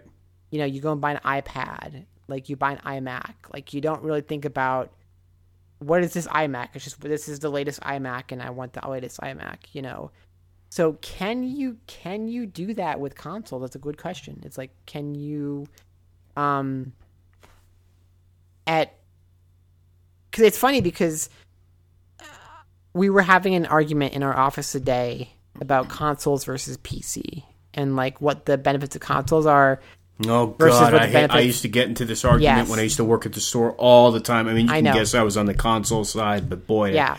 I It's hate this a- conversation. Yeah, it's a terrible argument. But like does this not take away one of the pros in the console column? You know, is that I know I can go buy a PS4, an Xbox One, a Wii U, and have X amount of years of just playing it, and then it's going to be like a complete restart. Like, I, I think we need to get away from the complete refresh. But I can know? run dual graphics cards and I can max up my frame rate at 120 frames and I can do three monitors side by side and do 64 gigs of RAM. Yeah. Was it that did it break down to that? And mean, that PC and like- like- PC like- is always the best. yeah, today's wasn't necessarily that conversation, but we've definitely had that one before. But like, okay, so let's say, um, let's say that Sony next releases PlayStation, Right. and not not PS5, but just PlayStation, right? Right. And we just have PlayStation from now on. Right. Um, you know, the question is like, okay, how do I know which PlayStation I need in order to play a game? yep. and what PlayStation do developers target? You know, and like I said, to be fair, we've seen this in the iPad and the iPhone stuff, and like we know that it can work, but those are still kind of some I will- simpler projects. I will admit, and that's stuff. getting and, and because I've become such an Apple fan overnight. But I will admit, if you don't follow them closely or really know what you're looking at, especially in the iPad market, they are making that confusing. yeah, iPad Air, iPad Air 2, there's a 3 in the works, iPad Pro, standard iPad, I, or iPad Mini. I mean, come on. I but mean, like I said, like I mean, part of me is like, if if Sony said in let's say three years, I was gonna say two at first. I'm not sure if two is too fast, but three years, like okay, now we're gonna release PlayStation, and all the games you have for PlayStation 4 will work on PlayStation, but PlayStation games won't work on PS4, so you need to get this new hardware. Um, there's part of me that like would kind of like that because I like the idea of instead of having the reset every generation that Right. we now start pushing things towards you know like i said again to go back to it the ipad or the iphone kind of way of doing things but Right. I wonder if it doesn't make things too complicated in a way that phones aren't because phones like these smartphones have become such a piece of our lives that we're going to get one no matter what and we're more willing to upgrade those versus how willing are we to upgrade consoles at what you know time frame? Right. so it's tough. Like I, I i don't know if it works because the current system makes it very easy to understand Right. unless you use a confusing name like xbox one I was just going to say the only one who's Yes. kind of stumbled on that and excluding that terrible Wii name, but Xbox, Xbox, excuse me, arguably kind of stumbled on that because they went Xbox 360 and then one. I mean, come on. And I think if you remember at the time, part of the reason they didn't want to do Xbox 3 is because didn't they feel it would be inferior sounding to PlayStation 4? Sure, but they could have done like you know like Xbox 1080. They could have done like Xbox, like I mean, yeah, Xbox Infinity, Xbox Uh. Ultimate. Um, no, so that makes sense. But yeah, I guess like it's This may be stupid, but what if they just started labeling them by year? Like, what if they did Xbox like 2014 or Xbox 2016? I mean, it's not the coolest sounding thing, but it would kind of make things uh, put it a little bit. I guess the question is like I mean because I I wonder like I I was gonna say that like games on you know iOS or Android devices or whatever cost so much less that it's less risk to target just whatever the current hardware is. Right. but I don't know like what is the cost difference between doing a, a mobile game and I mean like a real mobile game, not like a Angry Birds or whatever, but you know like a a really complex dedicated mobile game versus a console, and you know are console developers still under a point of benefiting from having these very hard set generations or would they benefit from hardware that does kind of upgrade over time instead of doing the resets. Right. I don't know. And I, I got I got this news for you. Uh, as as I drop my water, as we as we start to close out this uh, the latest episode of Generic Video Game Podcast, as we also close out the first quarter of 2016, where we want to thank our fans for being so patient in waiting for this latest episode. You know that we couldn't do another episode of the Generic Video Game Podcast without me talking about another Apple product. Uh oh. So, so I was actually surprised recently. This wasn't done by myself. I was surprised by a friend with a little gift last week, just because I'm an awesome person. It wasn't a birthday or anything. I'm just a, I'm just such a happy person to be around and exciting. I was surprised with the new version of uh, the Apple TV. Oh, that's fun. I, I like it. I like it a lot. I was already addicted to the other Apple TV. Now, Now wait, okay, this is the one that plays games, right? Yes. I have three games on there, of which I did not pay anything for. One of them I already owned, which tr- I believe must have transferred. uh, No, that's a lie. I, I got three games on there. They were all free, so that part's not a lie. I was going to say one of them might have been cross-buy, but I don't think that's the case because I think it was actually just free. So I did the Pac Man 256 on there, Ah, okay, okay, Cro- Crossy Road, okay. aka I'm, I'm, I'm seeing a pattern here, but okay. and Angry Birds Go. Huh. Now, the Okay. only reason I downloaded Angry Birds Go and it was free because the visuals on it were actually. Now, I don't know if you even know what this is, but the, it's not traditional Angry Birds, and it is a rip-off, modified version of Mario Kart. Weird. Visually, not bad. I mean, I mean, we're talking here for Apple TV here for free. Not bad. I mean, look, I look at it this way: if you had kids or young kids in the house, and like you you, you wanted them to stay quiet on the couch, and you know, and you had an Apple TV, and you're like, here, sit down and be quiet. Uh, you know, it's going to keep them busy. So, I mean, for not having to buy three or four hundred dollar hardware, and I'm not trying to sing the praise of to go out there and ruin the industry and not by Sony or Microsoft, but just as it is, for the uh, you can get the 32 gig Apple TV, the modernized one, for 150 bucks, or you get the 64 gig for 200. But you figure 150 bucks, you got your TV needs, and something like Angry Birds Go for free. I mean, that's really tough to.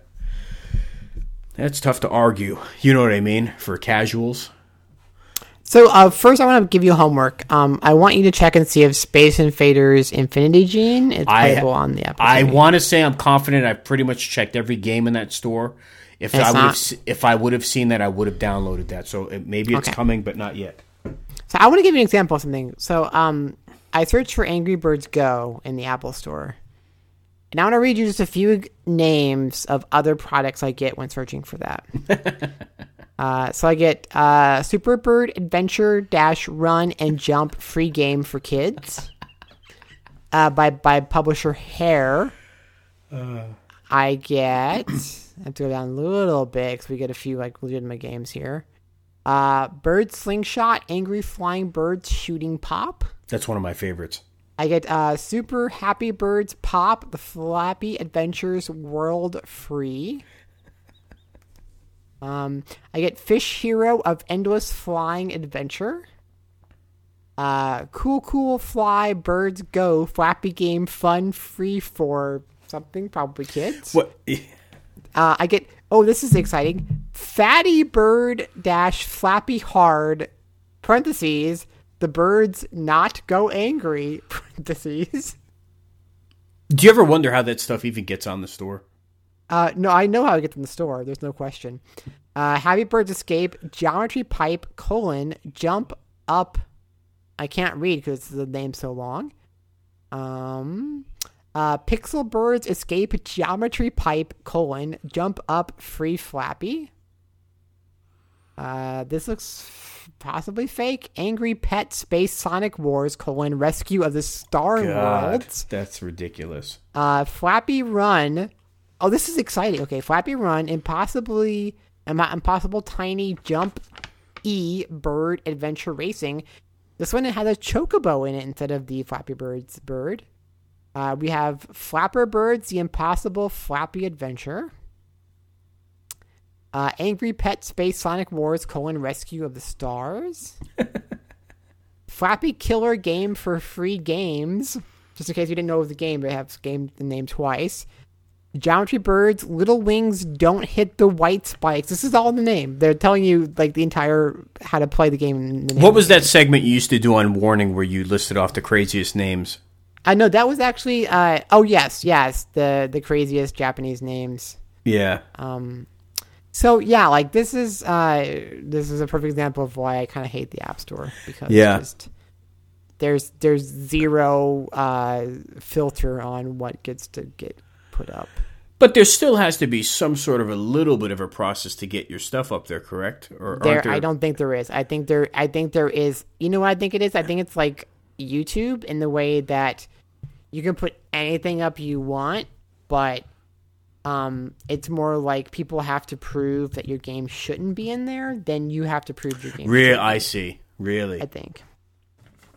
And I mean, like that's that's like, I mean, if we're if we're being like old people and saying like what's ruining games, I think, you know, when you think about how many games are out there now, and how many options we have, just the fact that that I can go through and list these countless examples of complete rip-off games of other genres like of Flappy Birds, of Angry Birds, of whatever um, and that those can just fill up the app store. Like, at what point is there so much garbage that you yeah, I'd want all that trash out of there. Yeah, Let, let me ask you this, and I think we're repeating ourselves. So what I'm going to do is I'm going to say something here, and then I've got a few last bullet points, but I'm just going to blaze through them, and then we'll wrap up uh, episode 14. I want to thank listeners for hanging in there. We are now at the two and a half hour mark, and um, don't forget Uh, you can check myself out on Twitter at 24bitAJE, the number two, the number four. Check out Molly on Twitter at Molly Penn. That's M O L L I P E N. There's also, also, also, by the way, also by the way, also my fighter ID on Street Fighter Five. If you want to follow me. Oh, same thing. Yep, exact same thing. So here comes a new challenger, Molly Penn. You can find that on uh, what, PlayStation Four. Uh, no, it's either one. Like just as you is because on Street Fighter Five you actually have separate fighter IDs. Oh, okay. So you have your whatever your Steam or your PSN name is, but the fighter ID is the same across both. So either one, search for fighter ID Molly Penn, you'll find me. You can also find uh, if you haven't had enough of Molly yet, check out her work feed. That's suddenly Molly. Uh, this time, Molly is spelled out in full, and it's just like it sounds. That's S U D D E N L Y M O L L I E. Also, for, for, any for anybody who is like, uh, I think zero point zero of our listeners will know this, but it's a suddenly Tammy reference. If anybody knows suddenly Tammy, so uh, sadly, I don't. Uh, still haven't had enough of Molly. Uh, check out the official EGM Twitter feed, EGM Now, EGM E G M N O W. Check out the uh, the main feed of Morning Radio on Twitter, which is also a sore spot for Molly. Here it goes. That's at Morn Radio. That's M O R N R A D I O. Yeah. Also, don't forget to check out Molly's recently uh, created YouTube channel. And the best mm. way I mm. could describe this is go to youtube.com and search for Molly Patterson. Uh, because URL wise, there wasn't like a short URL. So I, I is there not? Like, is it not just Molly Pen? I I, I got a whole bunch of gibberish and numbers and stuff, so maybe I did it wrong. But uh, so once again, find us on Twitter, 24bit AJE, Molly Pen without the E, suddenly Molly, EGM now, Morn Radio. Check her out on YouTube. And uh, one last plug for uh, Onion Force. Don't forget to check that out. Go to BauerGraphics.com, support Double Plus Good Games. And uh, back, so back on the uh, smartphone games, Apple destroying the industry, garbage in the store, and all that. This is what I don't get, and I, I know we brought this up in the past. This is what I don't understand. So I try to look at it like I try to give an excuse. Like I see kids, like whether it be in Best Buy or some of the electronic stores, or even at the uh, uh, phone places, because the tablets have games and all that kind of stuff. This is what I don't get. even when I was a kid, when I played a game that played like had terrible gameplay, even though I didn't know a fraction of what I know about games now, I mean, you know when something plays like garbage. Right. But is it just me or do you not see a lot of younger individuals playing those titles and they seem to be having a blast? And like what I don't get is um like do you like do they not understand that it, it that it shouldn't be that satisfying. Like, well, to be, to, let's be fair. Let's be fair. Because if you think back, like I think back to a lot of the NES games I loved. Like I, I there was a game called Top Secret, which was the American version of Golgo 13. Um, and if I went back to the game now, the controls are horrendous, like utterly just terrible. So at at what point do do we accept and get past like crappy controls when we're young because mm. we're just having fun playing a game? By the way, I didn't expect you to bring that game up. What was it called here? Top secret episode. Only reason Wasn't I'm it? the only I, look, I don't, I'm not the expert on that, but there, this is very out of left field. Um, I was watching Pat the NES Punk on YouTube the other day, and I don't know how just don't ask. I watch everything on YouTube. And I think his favorite game was Golgo 13 on NES. Well, because there's two. Because um, the first one was so it's it's weird because if you look at the box art, it it's like top secret episode is really gigantic, and the bottom it says Golgo 13, but then like Wikipedia says Golgo 13 colon top secret episode. Uh, but then the second game was the Mafat conspiracy, I think. I'm trying to remember if that actually had Golgo 13 in the name or not. I don't think it did. No, it did not.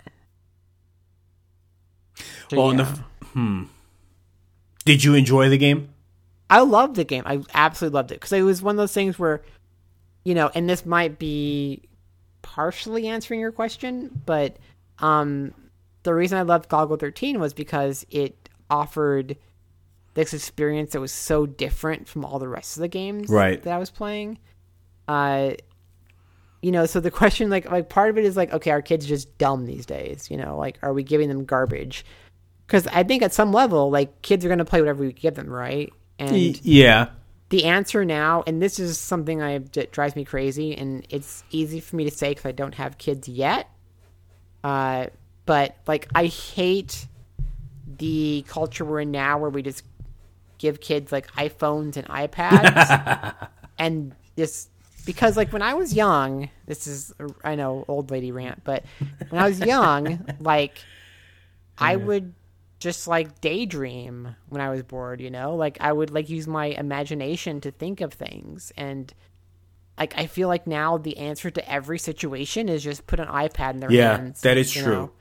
And That is that's true. really bothering me. Um but you know, so the question like are they are kids enjoying these games just because that's what they're put we're putting in their hands? Or is it because legitimately we had the same situations with games with really crappy controls and stuff. It's just that we were so excited to play games that we would play anything we had. I got to tell you, it's worse. I- I'm just to say it. It's worse now. I don't care if I sound like an old fogey or my time was better, but I mean, it's I'm you know, I don't know. I don't know how you can't feel the difference between playing something like that and then you play something like as precise as like Mario Brothers. But you know, and obviously those kids may not have experienced it, but I'm just trying to come up with something. It's I see that and I'm like, man, I'm like, how do you?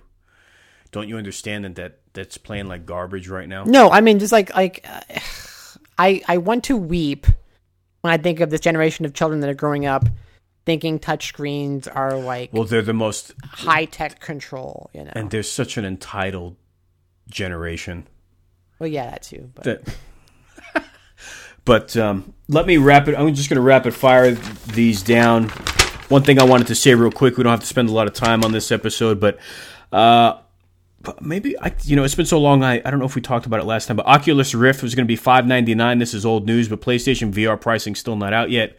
Uh, what do you think? Do you think Sony's just holding on to holding off on the price because they know Vive it's to? Vive is what eight hundred. Oh yeah, it's disgusting.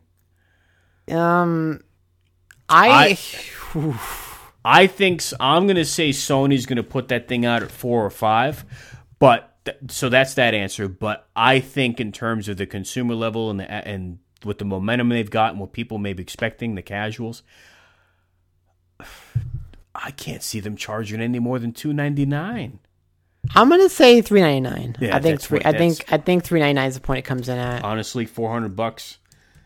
Unless that thing is performing some very inappropriate things I can't say on this podcast, Oh, that's going to be uh, that's going to be a tough sell. well, you know, I was, I was gonna say because you know we started this podcast talking about boobs, so I was gonna end it talking about boobs No. in Dead Dead Alive Extreme Three, and I believe there is a virtual reality.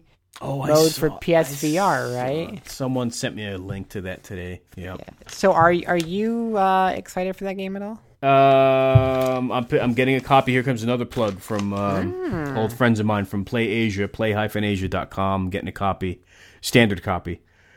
Um, I, you know what? I, the, all jokes aside, all jokes people make at home about me being a Dead or Alive fan, and you know, it's and I, it's all fun and good.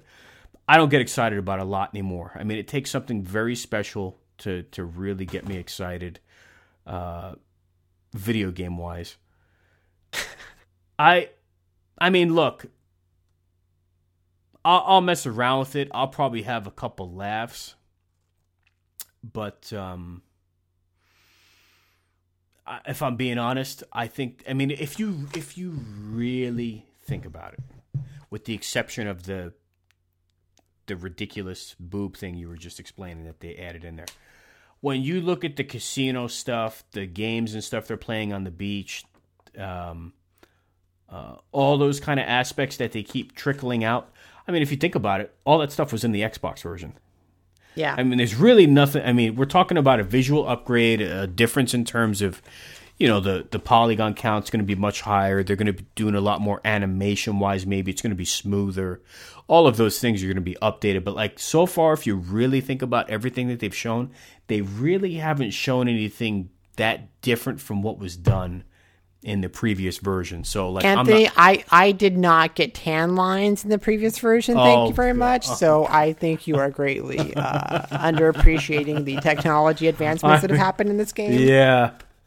You know what? Yeah. I like I I weirdly loved not weirdly, but like I loved DOA X two. But it's this is gonna sound bizarre, but I have the same problem with Dead or Alive Extreme that I have with Animal Crossing. Oh, this is Uh, going to be good.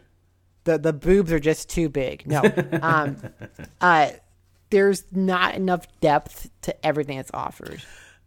Like it offers a lot of little, like a lot of things, but none of it is more than just kind of shallow. I- I'm going to shock people, but Animal Crossing's better. Uh, let me tell you this. sure, this- probably, probably. Let me tell you this. I played Dead or Alive Extreme Beach 2 a lot as well, and I'm not making a joke. Do you know why I pl- do you know why I played DOAX 2 a ton? Why? Because of the custom soundtrack. So I'd sit there and it would be like zone Ah. out. So that's exactly why I played a ton of DOAX 2. But the thing that always bothered me, and I know we're beating a dead horse, I know we've said this a million times on the show, the biggest problem with Dead or Alive Extreme Beach Volleyball at its core is the rules of volleyball weren't even correct. Yeah, I mean, and then like, like I said, that's an example. I think of just the overall problem is is, is that everything is just like you know skin deep in that game, mm-hmm. and there's not real depth to anything, and Right. it's you know so many people want to write off that series, but I would love it if they actually put more depth and stuff. Right. If they, yeah, get a little bit creative. You know what I mean? Do some different. Yeah, I agree. And you know what? With how long it's been, it's been years, over half a decade at least. I mean, come on. You, you're sitting around in the office developing this stuff. You can't come up with a couple, a couple new ideas. Well, I think that's I think that's literally one of the examples of where um they are selling that game on oh look, you know, her her her bikini strap fell off. right. And you can see her tan line, which Right. that's that's great, but like I want I want more depth to the fun of Right. those nonsense silly situations they're presenting in the game. Right. Uh, old news, but uh, we'll throw it out there real quick. Uh, I'm assuming you're very excited. You picked up uh, Life is Strange limited edition. I I did. Did you open at least one of your copies? I did open the limited edition. Um, I have not yet, however, uh, checked out the director's commentary stuff. So I need to do that. Did you pick up a physical copy of Resident Evil Origins collection? I do have one, yes. Okay. Um, any thoughts? Just excited to have it in your collection. I'm excited for because we didn't mention this. I'm excited for they announced um, Oh. Resident Evil 4, 5, and 6 are all coming Realize- to Xbox One and PS4. Yep. And I know it's a very divisive game, but I loved Resident Evil 6. Yeah. I'm very happy it's coming. I, I wish at this point, um, I really, really want Revelations, the first one, to come for PS4 Oh yeah. because yeah. I especially love that game. But like, I, I'm excited to go back and play Resident Evil 6 on the PS4 version. E- oh yeah. Yeah. Okay. But I have never played five, so maybe this is I actually I beat four. I beat five. Uh, I've only dabbled in six, and not because I was a hater. I just that that was my own fault. But uh, I did four and five. Um, five was uh, five was interesting because I I went and playing the demo and then really hating on it and and I was in such a different mindset at the time. I'm very embarrassed as to what I was comparing it to, and then and it's funny because then I wound up actually completing the game. It's not that I did a 180 on my feelings, but it's been said 87,000 times before. But, you know, coming off Resident Evil 4, and then at the same time, how much the industry had changed since that point. I mean, RE4 was so tough to. I mean, that game will always go down as a 10. That is a 10 in my book, one of my Right. 10s. Right. But that's the problem with it as well, is that it was so damn good, and to follow that up was. Well, I think part of the problem, I mean, let's be fair. Like, if you look at like Resident Evil, right? Like Resident Evil one through, th- you had one, two, and three, and then Code Veronica. Like those were all very, very similar games. And Right. when we got to Code Veronica, it's like okay, the future of Resident Evil is the exact same gameplay. It's just now we have, you know, polygon created backgrounds so Right. they can actually move Right. and change camera angle and stuff. And then you get to Resident Evil four, and the entire idea changes. And you know, we're we're given this refreshed Resident Evil that is is so new and different and exciting. And I think the problem is is that Resident Evil Five then felt like another big jump. And I think they took too many big jumps in, in, in quick succession. You know, Right. is is like if they had built off of four more and then said, okay, we're going to do like a five kind of thing with the secondary character and stuff like that. That's one thing. But I think the problem was they had just convinced us to love four, and then five kind of came along and tried to be almost like a second fresh start. Is what it seemed like to me. That's why I think that's where I think part of the problem was is that it was it was it was too much progress too soon. Yeah. Well, you know, I I'm gonna feel like such a sucker if I wind up buying that those uh, three releases again, but I'm sure it's gonna happen at some point.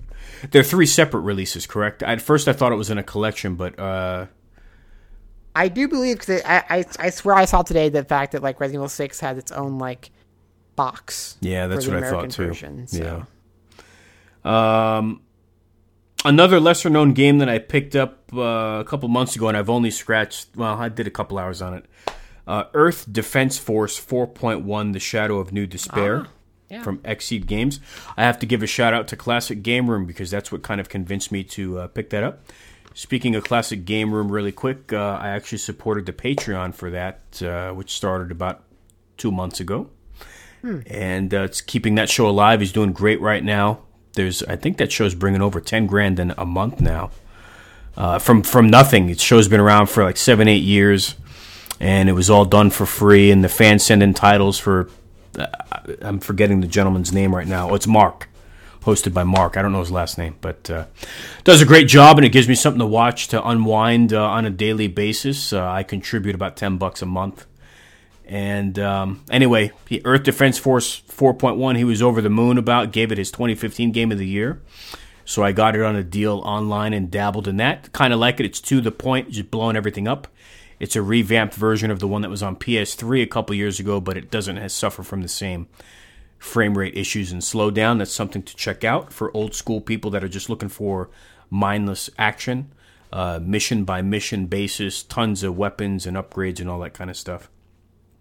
You know, if if we're giving like quick plugs um Yep. to to friends, uh, have you ever checked out gaming.moe? Uh, yes, Yeah, so that that's and I think my- I have. I think I have plugged that in the past. But yeah, do another one for Yes. Heidi. Uh, yeah, so, so that's from my Heidi Kemps, uh, longtime old school f- uh, friend of mine.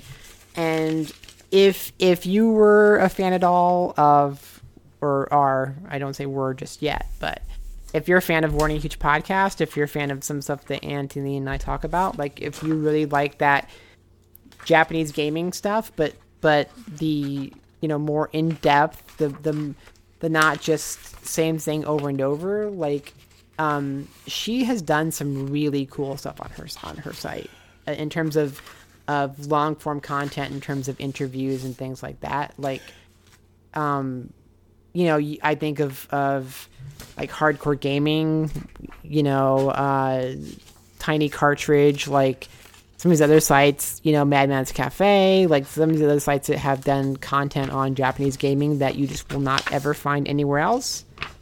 Um, she's done a good selection of that kind of stuff as well. So No, yeah, she's really turned it up recently. I mean, I know I, I haven't gotten to take a look at it as much as I would like to due to time, but I know she's always given insight and done reviews for numerous publications, kind of a gun for hire over the years.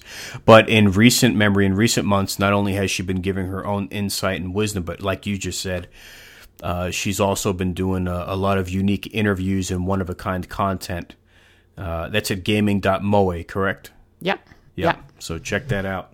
So, there's like there's like I mean there's because you know like uh, when we were doing morning the one of the things that I would always see in terms of feedback was you know these these guys are talking about stuff that we don't hear anywhere else you know or we don't get the level of depth that we that we you know get from from warning. And um there are some like great sites and we should like you know next time maybe shout out to a few other ones too but there are some sites out there that if you care about Japanese gaming, that there that content does exist. You have to just find it and find out where it's at.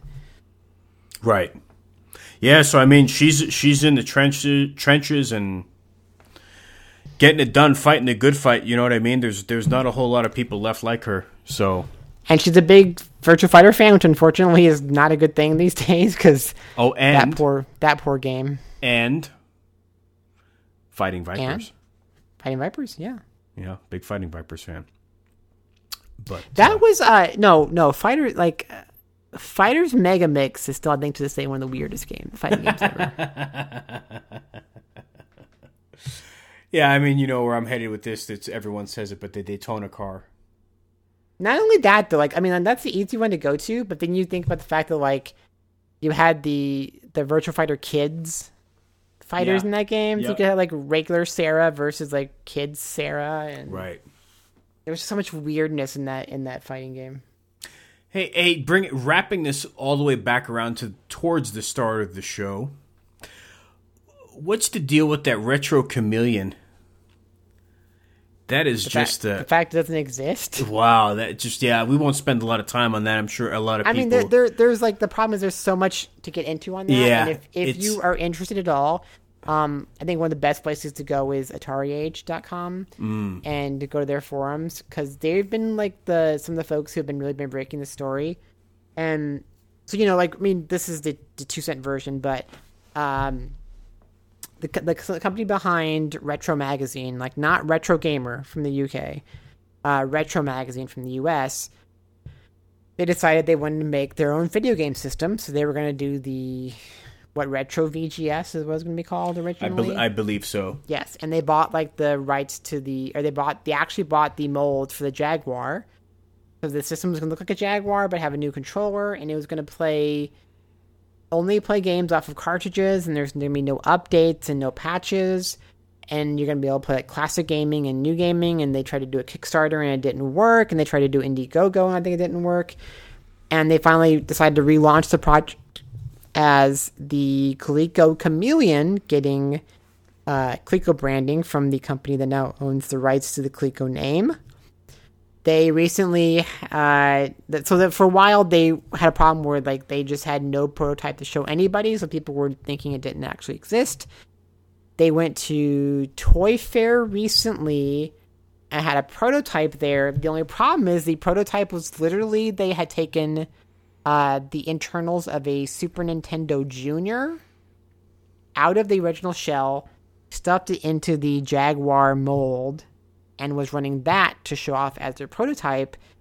So then, re- like about a week and a half ago or so, they're like, okay, you know, they they had promised a Kickstarter like shortly after Tokyo, uh, or, or no, sorry, uh, Toy Fair. That didn't happen. They're like, we're working hard, but we wanted to show you guys proof the fact the system does exist. They showed transparent molds for the console so you could actually see inside to see the the actual circuit board and things to know that the console was real. Right. The only problem was uh, very quickly it was determined that the circuit board or the uh, you know the, whatever the board was inside was actually 100% like an old capture card for PCs. Like literally the thing they're showing as their prototype system was just a capture card stuck into a, a Jaguar shell. Yeah, and I said this online, not to sound redundant, but it's like what I don't get is like with the advent of the internet and all these. I mean, look, you can find anything in a click, and especially with I don't know a better term with the nerds online and the hardcore fan base. Like, how long did you think it was going to take before someone figured that out? Like, did you really think you're going to get away with that, or did they maybe they just were at the point they just didn't give they didn't care? But I like I don't even get that. Like I think I mean like and it's I don't want to say much because it's it's a situation where we don't know this, the Right. exacts behind Right. it, but I would say that um let me say it this way. In in other situations I've been in where you're trying to do something and it's not uh you don't have the actual product to show people but you're trying to get funding you're trying to like get support Right. and you're in a position where you don't just can't make a real thing is you have to then come up with bigger and bigger lies kind of desperate mode. Desperation yeah mode. in order to make people to hopefully have people still be confident in your project enough to at some point give you the money so that you can actually get things realized and you know i mean at the end of the day whatever you think of this thing is that um after what has it been like over a year or so and that we still have uh z- have seen zero actual working prototypes for the system like you have to imagine that this is not going to exist Right. What a mess. What a mess. And now, But- of course, uh, Coleco has come out and said, like, this week, um, that they were giving the retro guys like 10 days or something to produce a, a an actual working prototype. Otherwise, they might pull the their their support of the system. So That's Retro Magazine, the United States, not not to be Yes. confused with yeah. yes, So Retro out of the United States. I think the recent issue I just got a copy. It was with um, Rob Duenas cover art of uh, Leia from Star Wars. Actually, a really cool cover. And I know the- that um one of the writers just like publicly quit. So Oh, really? Yes, it's funny because um, he followed me on Twitter. I think his name is Patrick Scott Patterson. So I- I think not only does he have the same last name as I do, but his initials are PSP, which always made me laugh. Did he get into any details, or was it dramatic, or was it just like you know? he didn't. part- He you know he was try. I think he was trying to like not get into too much stuff. Um, but he, I think it he, the way he wrote his his announcement was, it seemed like he wanted to distance himself from the company because he was bothered by um things that were going on at the company. I wonder if it could be game fan level type drama. Like I feel like at this point it's it's gonna be, and I. Oh, you do? I was making. Yeah. Oh, oh, I was gonna. I was I gonna don't try know. and make a joke and say I don't know if anything could ever be game. Well, no, fan okay, no, not not quite, probably not quite game fan level. Cause that's that's this day, you know, an epic tale that might not ever be repeated. But Oh, no. I'm still waiting for the new issue of uh, Game Fan. I I am um, let's check game fan. I was on there today. Don't go. Is it? Don't go. It's it's, it's dead. Wait, no, I I, write, I wrote it. Right, Don't go. They're still promoting issue ten from last March. It's down to two ninety nine. Okay. Yeah, and that's physical copy and dig- not just digital. Oh, is it really? Yeah, I'm gonna have to get it then. and wow, I'm not is- talking. it I'm not talking about the Destructoid issue. Oh, okay, okay. That Destructoid issue is gone in the history books. so I can't but- get that physically anymore. I don't think so. Wait, no, it says print edition. Yeah, but that's the one with Bayonetta on the cover, right? Is that not the Destructoid one? No, the the Destructoid one came after that. They pulled that off. It's not on the site now. Oh, what was the cover for the Destructoid issue? It was Zero Horizon Zero Dawn PS4, and then the, uh, that was the game fan side, and the other side had Bloodstained. okay, Ritual- yes. yeah. So zero, okay, Horizon Zero Dawn. Okay. Yep. Is there is there a way for me to see game fan covers for the new era? I have them all in my closet. I'm I'm wondering like are they are they all female characters for the most part? Uh, I mean I know there's like like one or two. yeah, you know, a lot of them were. Now that I think about it, it had the girl from BloodRayne on. You remember they did the 2D version? Yes, because there was That- that. There was uh, Blade Kitten. Yeah. That fantastic product, Blade Kitten. No, I guess I'm sorry. There was uh, Death Spank. So that was. Oh not. yeah, yeah. But that, that that's that's an obvious exception. Oh, they so did. A, I think they did a little Big Planet 2 cover, didn't they? They might have. Okay. Yeah, and they did. Uh, right. yeah. I wonder if they had to like burn all the Horizon issues or something. Yeah, I don't know. You know, Destructed Destructoid, I don't think said anything about that after that whole fallout. I guess they kind of kept their heads held uh, high. But yeah. Hmm. Well, I want to thank you for taking the time this evening. I want to thank the listeners yet again for hanging in there, supporting morning radio, generic video game podcast, the nichiest podcast, uh, everything else that we do, DLC packs, supporting Molly at egmnow.com, hitting us up on Twitter. It is all very appreciated. And uh, for myself, as we start to sign out this evening on GVGP 14, I uh, hope everyone has been having a great 2016 so far, and we hope to catch you sooner than later. And uh, you have any parting words here at the uh, conclusion of episode 14, Molly? Um, I have some really important and um, uh, things that'll make you think that I'm going to say in order to make this get to three hour mark since we're like a minute away. Um, so I'm sure this is me saying something very uh, spiritual Not, and nonsensical and on E3. the wild. Okay, wait, wait, real quick. E3 is E3 dying? Yes or no? Uh, I, the only thing I saw, Activision's not going to have a booth.